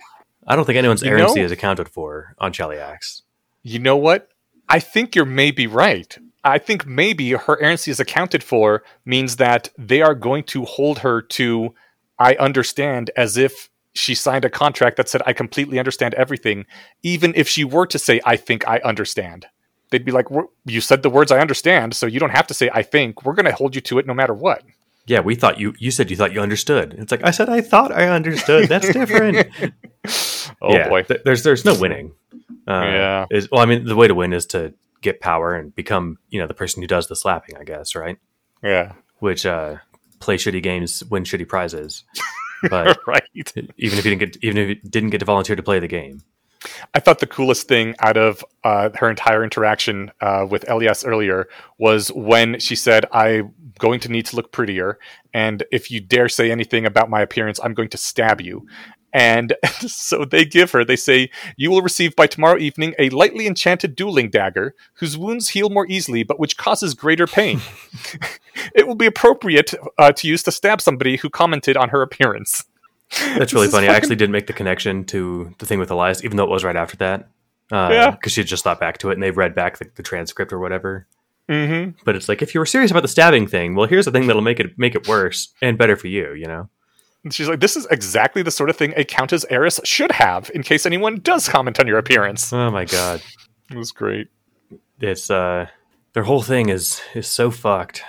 I mean, again, it's it's great and it's delightful and it's hilarious, but it's you like you zoom out and be like, man, this is awful. This is a terrible place to be. but it you know it's kind of like uh, i don't know any sort of terrible awesome thing um whatever It makes for great fiction. makes for great fiction or Yeah. you know it, it's like if you lived in a world where you watched the running man on tv you know Mhm. like the movie uh, Mhm. where they aired it on tv it was a criminals right Right. it's like yeah man our society must suck that we're doing this to criminals but man this sure is fun look at them go right yeah. Yeah. maybe maybe that's like a, a that's a heavier version of like us watching you know college athletes concuss each other and you know give themselves shorter lifespans for our entertainment um I, But- I think there's a big difference between those two. Like, for starters, college athletes choose to do that, whereas the running man people are condemned to it. oh totally no no i i, I mean like but i think it's on the, the same kind of gradient uh Yeah. but yeah it's more it's definitely it's vol- it's voluntary and it's it's not as harmful and that sort of stuff too I think that's one of the. I did I mention this before that I cannot believe Stephen King got money for the Running Man adaptation because pretty much the only the only thing those two things have in common, his book and the movie, is the two words "Running Man" in the title. they, they are drastically, insanely different works. You, you Um, mentioned it on the Mind Killer, and Okay. when you guys were talking about copyright law, but David's reply I think was solid. That I think putting based on the Stephen King short story on the poster probably put some butts in seats. So the, Definitely, the cut that he got was probably worth it. Yeah. But, But it is in- kind of funny. In the Running Man book, the guy, at the people in the show actually do choose to go on the show. So that is yet another thing they have different from the movie. They're not condemned criminals; they're people that volunteered. Huh. Yeah. I guess for like money, Yeah, fame, and glory. money primarily. Yeah. Right on. Yeah. Uh, so as she's trying to get things from them that are better than just a stab and dagger, uh, she says that as as we were saying earlier, like thinking about what you would have done if you didn't know this and only doing that, really hard to do. She says, "I suspect my trying will be imperfect because I am not smart enough to tain- contain a Carissa. I am one." I think a count in this position would give his daughter a headband because she really wants that enha- intelligence enha- enhancing headband. Brilliant I would. I would really her- want one. I, hell yeah. Yeah. I think this is a brilliant maneuver on her part to try to get one. To be like, look, if you want me to help make uh, Asmodeus's contracts cheaper to enforce by playing this game, it'd be much easier if I was smarter. So this is good for everybody, right? But also like slightly creepy to think about in that way because she's saying basically, I want to become a smart enough version of myself that I can contain a separate model of my previous pre-improved self and being separated from it. Like that's that's that's kind of saying like I will when I put this on, I will become a different person, and my previous me will be contained within that. But I'm a significantly upgraded person now, and it just seems so like I can model seven year old Eneasz, and I'm not seven year old Eneasz, and it, it it I don't know, isn't that kind of weird sort of body horror psychological thing? It is. It's kind of like, you know, I haven't been like properly drunk in a long time, Mm. but like I, I imagine, you know, like it, I'm, so I'm trying to think even back to whatever, whenever it was, but you know, I can imagine drunk Steven, right? It- It's a, it's a Mhm. stupider version of of non-drunk Steven. Um, Mhm. I can anticipate his actions. It's kind of like me. It's like if I took off the headband, right? Mm, Uh, yeah. it, so it is kind of like that, but she's asking to do it in the other direction. I, I part of me, I think she's just saying this like to get the headband because she really wants one. She's saying what she thinks they want to hear, Okay. but I think she, Yeah. I think she must mean it. You're right because she, you know, she's bought into all this stuff. hmm Uh, but either way, yeah, it, it that is an interesting kind of. Um, I mean, because I still want a headband, right? Yeah. And yes, Like it would make me it would make me a different person. It'd make me hopefully a better in all respects kind of person. But then why would I ever take it off? Yeah. And the entity that was me, the dumber entity, is no longer in control of my body. The new smart me is. Which honestly, dumber you, well, dumber me wants smarter me to be in control of it. You know, I guess. I, I trust his judgment. it's mine, but better. okay. like Yeah. to, to the extent that I trust my own judgment, uh, I would trust my judgment if I was even smarter. Um, but it, it does raise this, raise this weird thing that like, would I ever want to go back? Hmm. And you know, presumably there's some cost to wearing these. Otherwise, you know, the the best people on the planet would just have you know stacks of them on their head, right? yeah. Um, so you know, whatever the, the cost would be, would probably be why you take it off and you just put it on for like homework or whatever, right? Or like when you're cramming for a final or something. But Maybe you do have them on all the time, but you know, because she said the ones that raise your int by two are rare, but but anyone that raises your int by four is extremely rare, which means assuming you can't just stack two of the two ones. yeah, oh yeah, I'm assuming that's the case. Um, Yeah. I, you know, to the extent that any of the video games I play follow any sort of, or to the extent that Pathfinder follows any of the video games that I play, you you can often stack effects from spells, but you can't just put several copies of the same ring on one finger. Right. Yeah. And it's like even though you could put two rings on a or two yeah two ring rings on one finger, Mhm. you're just not allowed to. That's not how the game won't let you. Yeah. Um, it's like no, look that'd be t- that'd be cheating, you know. hmm Or we'll have to make these rings a lot weaker. Hmm Uh, but then you'll just think of some stupid way to make them smaller. So you know, no, we're gonna just say just one one ring per finger. You know, really one ring per hand in most games. So Yep. Yeah. um, yeah, Well, uh, what are we? Oh, okay. So she has been read in about Otolmens. Otolmens is the god of security mindset, uh, making the world not blow up. Uh, says that if you got Otolmens' attention, you can't escape it just by moving around the Earth. You got to, or moving around the planet, you got to go to a different plane of existence. And the High Priestess says if this project had not been the subject of two direct interventions by Asmodeus and been created as a direct result of his intervention, I would order the deaths of every person here except for Otolmens' Oracle and hope that this has been sufficient. Because, uh, yeah, she's like, oh, whatever's happening here could literally end the planet. And I don't want that to happen, so just kill everyone, nuke it from orbit, and move on. I I had like whoa oh my god reaction but also good security mindset i think i think i might like that for a ex- extinction avoiding strategy What's that technology nuking thing that they called in Dune? Oh you mean the Butlerian jihad Yeah, it This wasn't is really a thing it was a, a war but this this is essentially saying like you've ad- you you've advocated, I think, uh, somewhat tongue in cheek, but not entirely, like that you would be in favor of pushing a button that would just you know do that, right? And it's sure it's Uh, overkill, but it saves saves humanity, gives us more time to do it right. yeah Um, you know, there's no kill like overkill. Uh, exactly That said, my thought when I read her her thing there was like, it, it seems a bit overkill, but it's also surprising that this is on the table because I I wouldn't you know just like she doesn't want to um, try to infer the will of Asmodeus, right? Mhm. If if the if the god of let's not destroy the planet does stum- something, I'm not gonna like whatever kill everybody there. For all I know, they made the oracle there to to coordinate to steer the future there so that thing so the world doesn't end, right?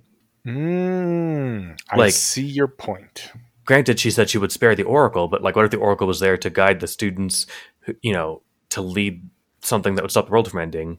But more likely than not i guess it's like no the oracle is there to try to stop this one person from ending the world or something. Yeah. And if i just killed everybody then then that solves the problem.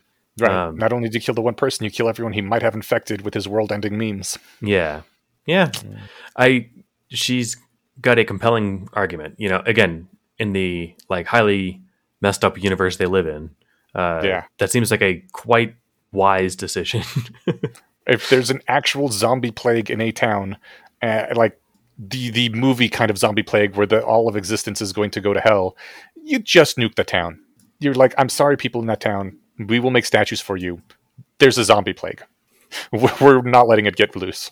Yeah, we're not doing the thing where we screen everybody at the border, you know? Yeah, Like that never works. yeah. Um, it's yeah. We- Again, sorry, but I, I like your thing. We'll make statues of you or for you. Like Yeah. th- this is this is a tragedy, but what would you have us do? Risk it all? Yeah. Um, not going to happen. But Uh, since uh, that is not an option, instead they're going to equip Otolmens' Oracle with permanent invisibility items and a weapon and give him free reign of the place, which I think is awesome. And also that poor little halfling janitor. He's he's he's gonna be so fucked up by all this.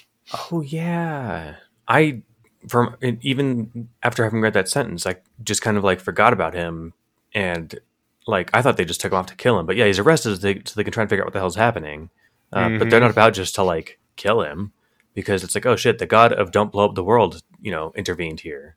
Mhm. Like we need to figure this out. So, all right, man, you do you. Whatever you feel like is best, because clearly the god of don't blow up the universe thinks that uh, you know you're you know is trusting you to do it. So, yeah, um, I, I get like- the feeling this is not going to go that well for Otolmens, but it's something. right. Um, I like uh so again the the security mindset of the high priestess is uh is right up there and I also like when she's saying, you know, like, you know, send me, a, or rather, what what do you think this is about? And she says, well, it's got to be about Keltham, but you've heard about him. And she just says, ignore any channels you think I may have for receiving information about Keltham other than yourself, including your own past reports. Speak to me as if as if I'd never heard of the man. Explain to me why why Otolmens is acting. Yeah. Um, that that's and then later she gives the same admonishment, like you know, write stuff down when you send me your reports if you want to. I'm not telling you what to do, but if you send me your reports, uh, don't assume I'm getting other ones. Just you know, fully loop me in. Like Mhm. it's just it's it's a smart move, right? Yeah, yeah, it's wonderful. She points out that um, they, uh, they, I mean, the, the Dath ilani, uh, screened off their entire history because there was something dangerous in it. I'm not sure we knew that. I guess we did kind of know that. We weren't entirely sure why they screened off their entire history, right? Well, it's probably not because there's something good in it, Okay, fair. like it, dangerous or sad or something, um, or some cataclysm, right? They lost Yeah. cities in it or something. So she she's reading into it. Um, but yeah, I mean, I doubt You- they did. I doubt they did it because you know the history was too nice to keep around. I mean, either she's reading into it or she has gleaned this from talking with uh, with Keltham, and we're getting the inf- information as a reader now that uh, they screened off their entire history because there was something dangerous in it. I'm like, I wonder what that dangerous thing was. Was it nukes? Was it the possibility of AI? Did they just realize that possibly one or two, both one of these things could end the world entirely, and so they scoured all knowledge of it from the the planet. Only keepers know it now, and everyone else is kept ignorant about it on purpose as a preventative mechanism. Yeah, no, I think he has said as much. I just, uh, it's, I, I, What do you what do you think the dangerous thing is? oh, I have no idea. We've speculated on it before. I mean, it's, you know, if it's AI, it seems like they re- they would just reinvent it, right? They didn't Right. like, um, Not if the Uh, keepers are around to prevent that kind of thing. I suppose, you know, maybe that was their solution. You know, we're going to wipe this off the table, and then we're going to put these other people in charge to keep it from ever being back on the table. Yeah. Um, it could be that. That'd be kind of cool, Yeah. and that'd be consistent with the Yudkowskian world, right? Yes. So I, I think it, it's probably not nukes, just because you know our you know us stupid humans have managed to somehow not die with nukes on the planet for you know seventy years, right? Um, sure, but we almost did at least twice, and importantly, the screening off happened about fifty years ago or so, if I'm recording, remembering. I thought it was a century, Oh, was it a century ago? but but even so, you know we can expect Dath ilan to have invented, invented nukes faster than we did. So Yeah. um, my money's on AI. That's a good guess.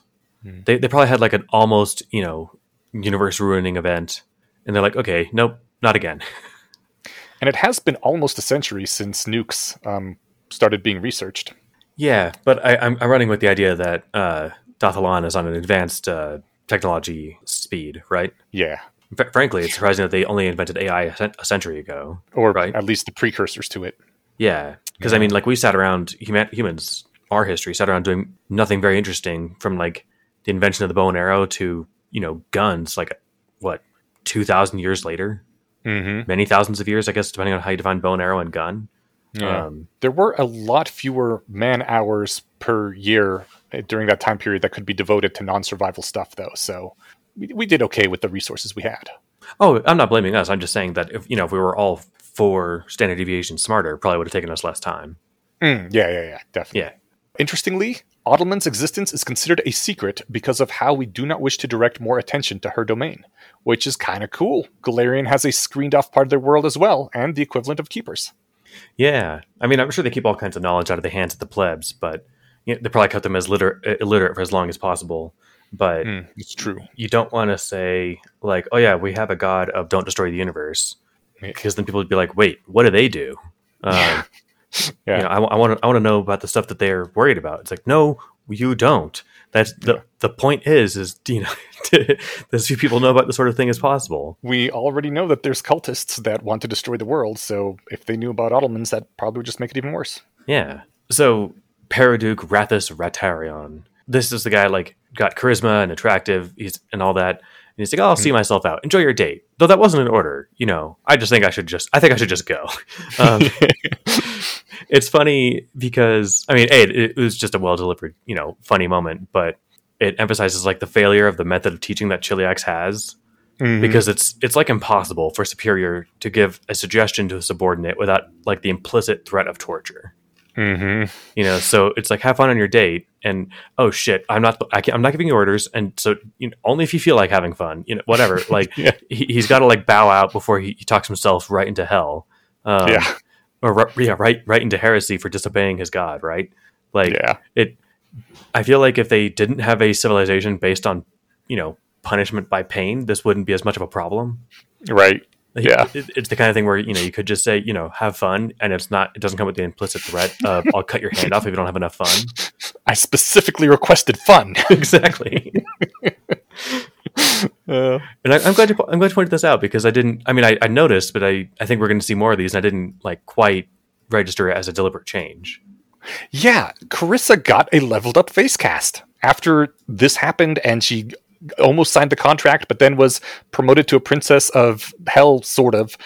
her face cast changed. So now instead of being like t-shirt and jeans kind of thing, she's uh, got nicely coiffed hair, or I don't know, coiffed. Also, actually, I think that might be a specific hairstyle. She's got nicely styled hair and more makeup and a red velvety dress, and I think in some places an actual tiara. Like her face cast literally leveled up in the way that sometimes you get your guys leveling up in RPGs and they change out the sprites for them back in the old games. It's really cool. Yeah, and there's some there's some of the old ones. I think just because the expressions work, but mm-hmm. um, she mentioned you know she walked out at different crystals and then she walked in, and yeah. it's it's visually represented in this medium. It's pretty fun. It's awesome. Um, Two other quick things which I didn't pull out, but I should real quick. Uh, the whole time that they're talking about this, Carissa and the High Priestess, they are walking around the grounds so that she can cast a Forbiddance spell on the area. Uh, I looked up Forbiddance. It is a spell that permanently prevents any sort of magical teleportation uh, or instant travel within that area, primarily teleportations and portals and such. But is, across planes and everything, it says it just straight up doesn't mm-hmm. work. I looked it up too. And it's like she's uh, she i think she even said like she should have done this earlier or something but it's not like it would have kept the gods out. Um, as far as we know no one's come and gone who hasn't been or you know who wasn't supposed to. Yes but this way even more so. Well it is now more secure. why wait until you know something does happen right exactly yeah. right let's get ahead of it also, one of the things they talk about a way to possibly deal with the oracles in their uh, place is to maledict them and then kill them. So I looked up malediction. That is a spell that when it's cast on someone, if they're killed within the next minute, their soul is damned to hell. Uh, you can choose which of the three evil hells they go to, but they do not go to where they were going to go. They go to one of the evil hells instead. And first of all, that's really fucked up. this this world has a spell where you just if someone knows it, they can send you to hell, no matter how much good you did in your life, permanent like. Uh, and the reason they were talking about that is because uh, they don't want information of what's happening here to get back to the other gods. And if they were just to kill the people, their souls would go to those gods, and then the gods could be told everything that they saw here. So they would have to maledict them to put the imprison the souls in hell instead, which was really cool both espionage and political dynamic and all this. Nice. Yeah, that that's that's cool. I thought it was uh, I just took it um I feel like it's a word in English that just means like uh like like ailed, you know, or, or yeah, impaired. Yeah. And so I, I, thought like it would be I, I, thought that that was just a fun way of saying, you know, whatever, cut their feet off or something, right? Mm-hmm. Gouge their eyes out. But no, it's way worse. Mm-hmm. So that sucks. Well, All right, for next time, we are reading episode 9 in Keiko's file. If people are following along with that, it's super simple. Which they should be. It's the only way to go.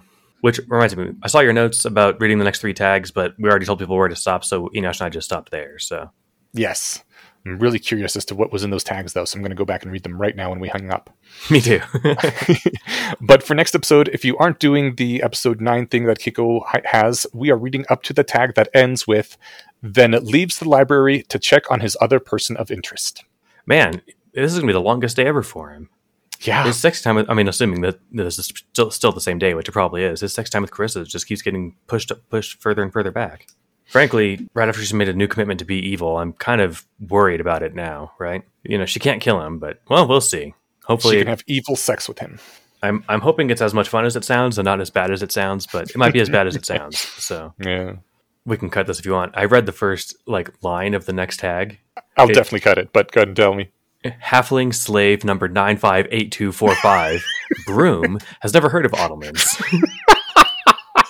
awesome. So I'm awesome. leaving it in. yeah. All right.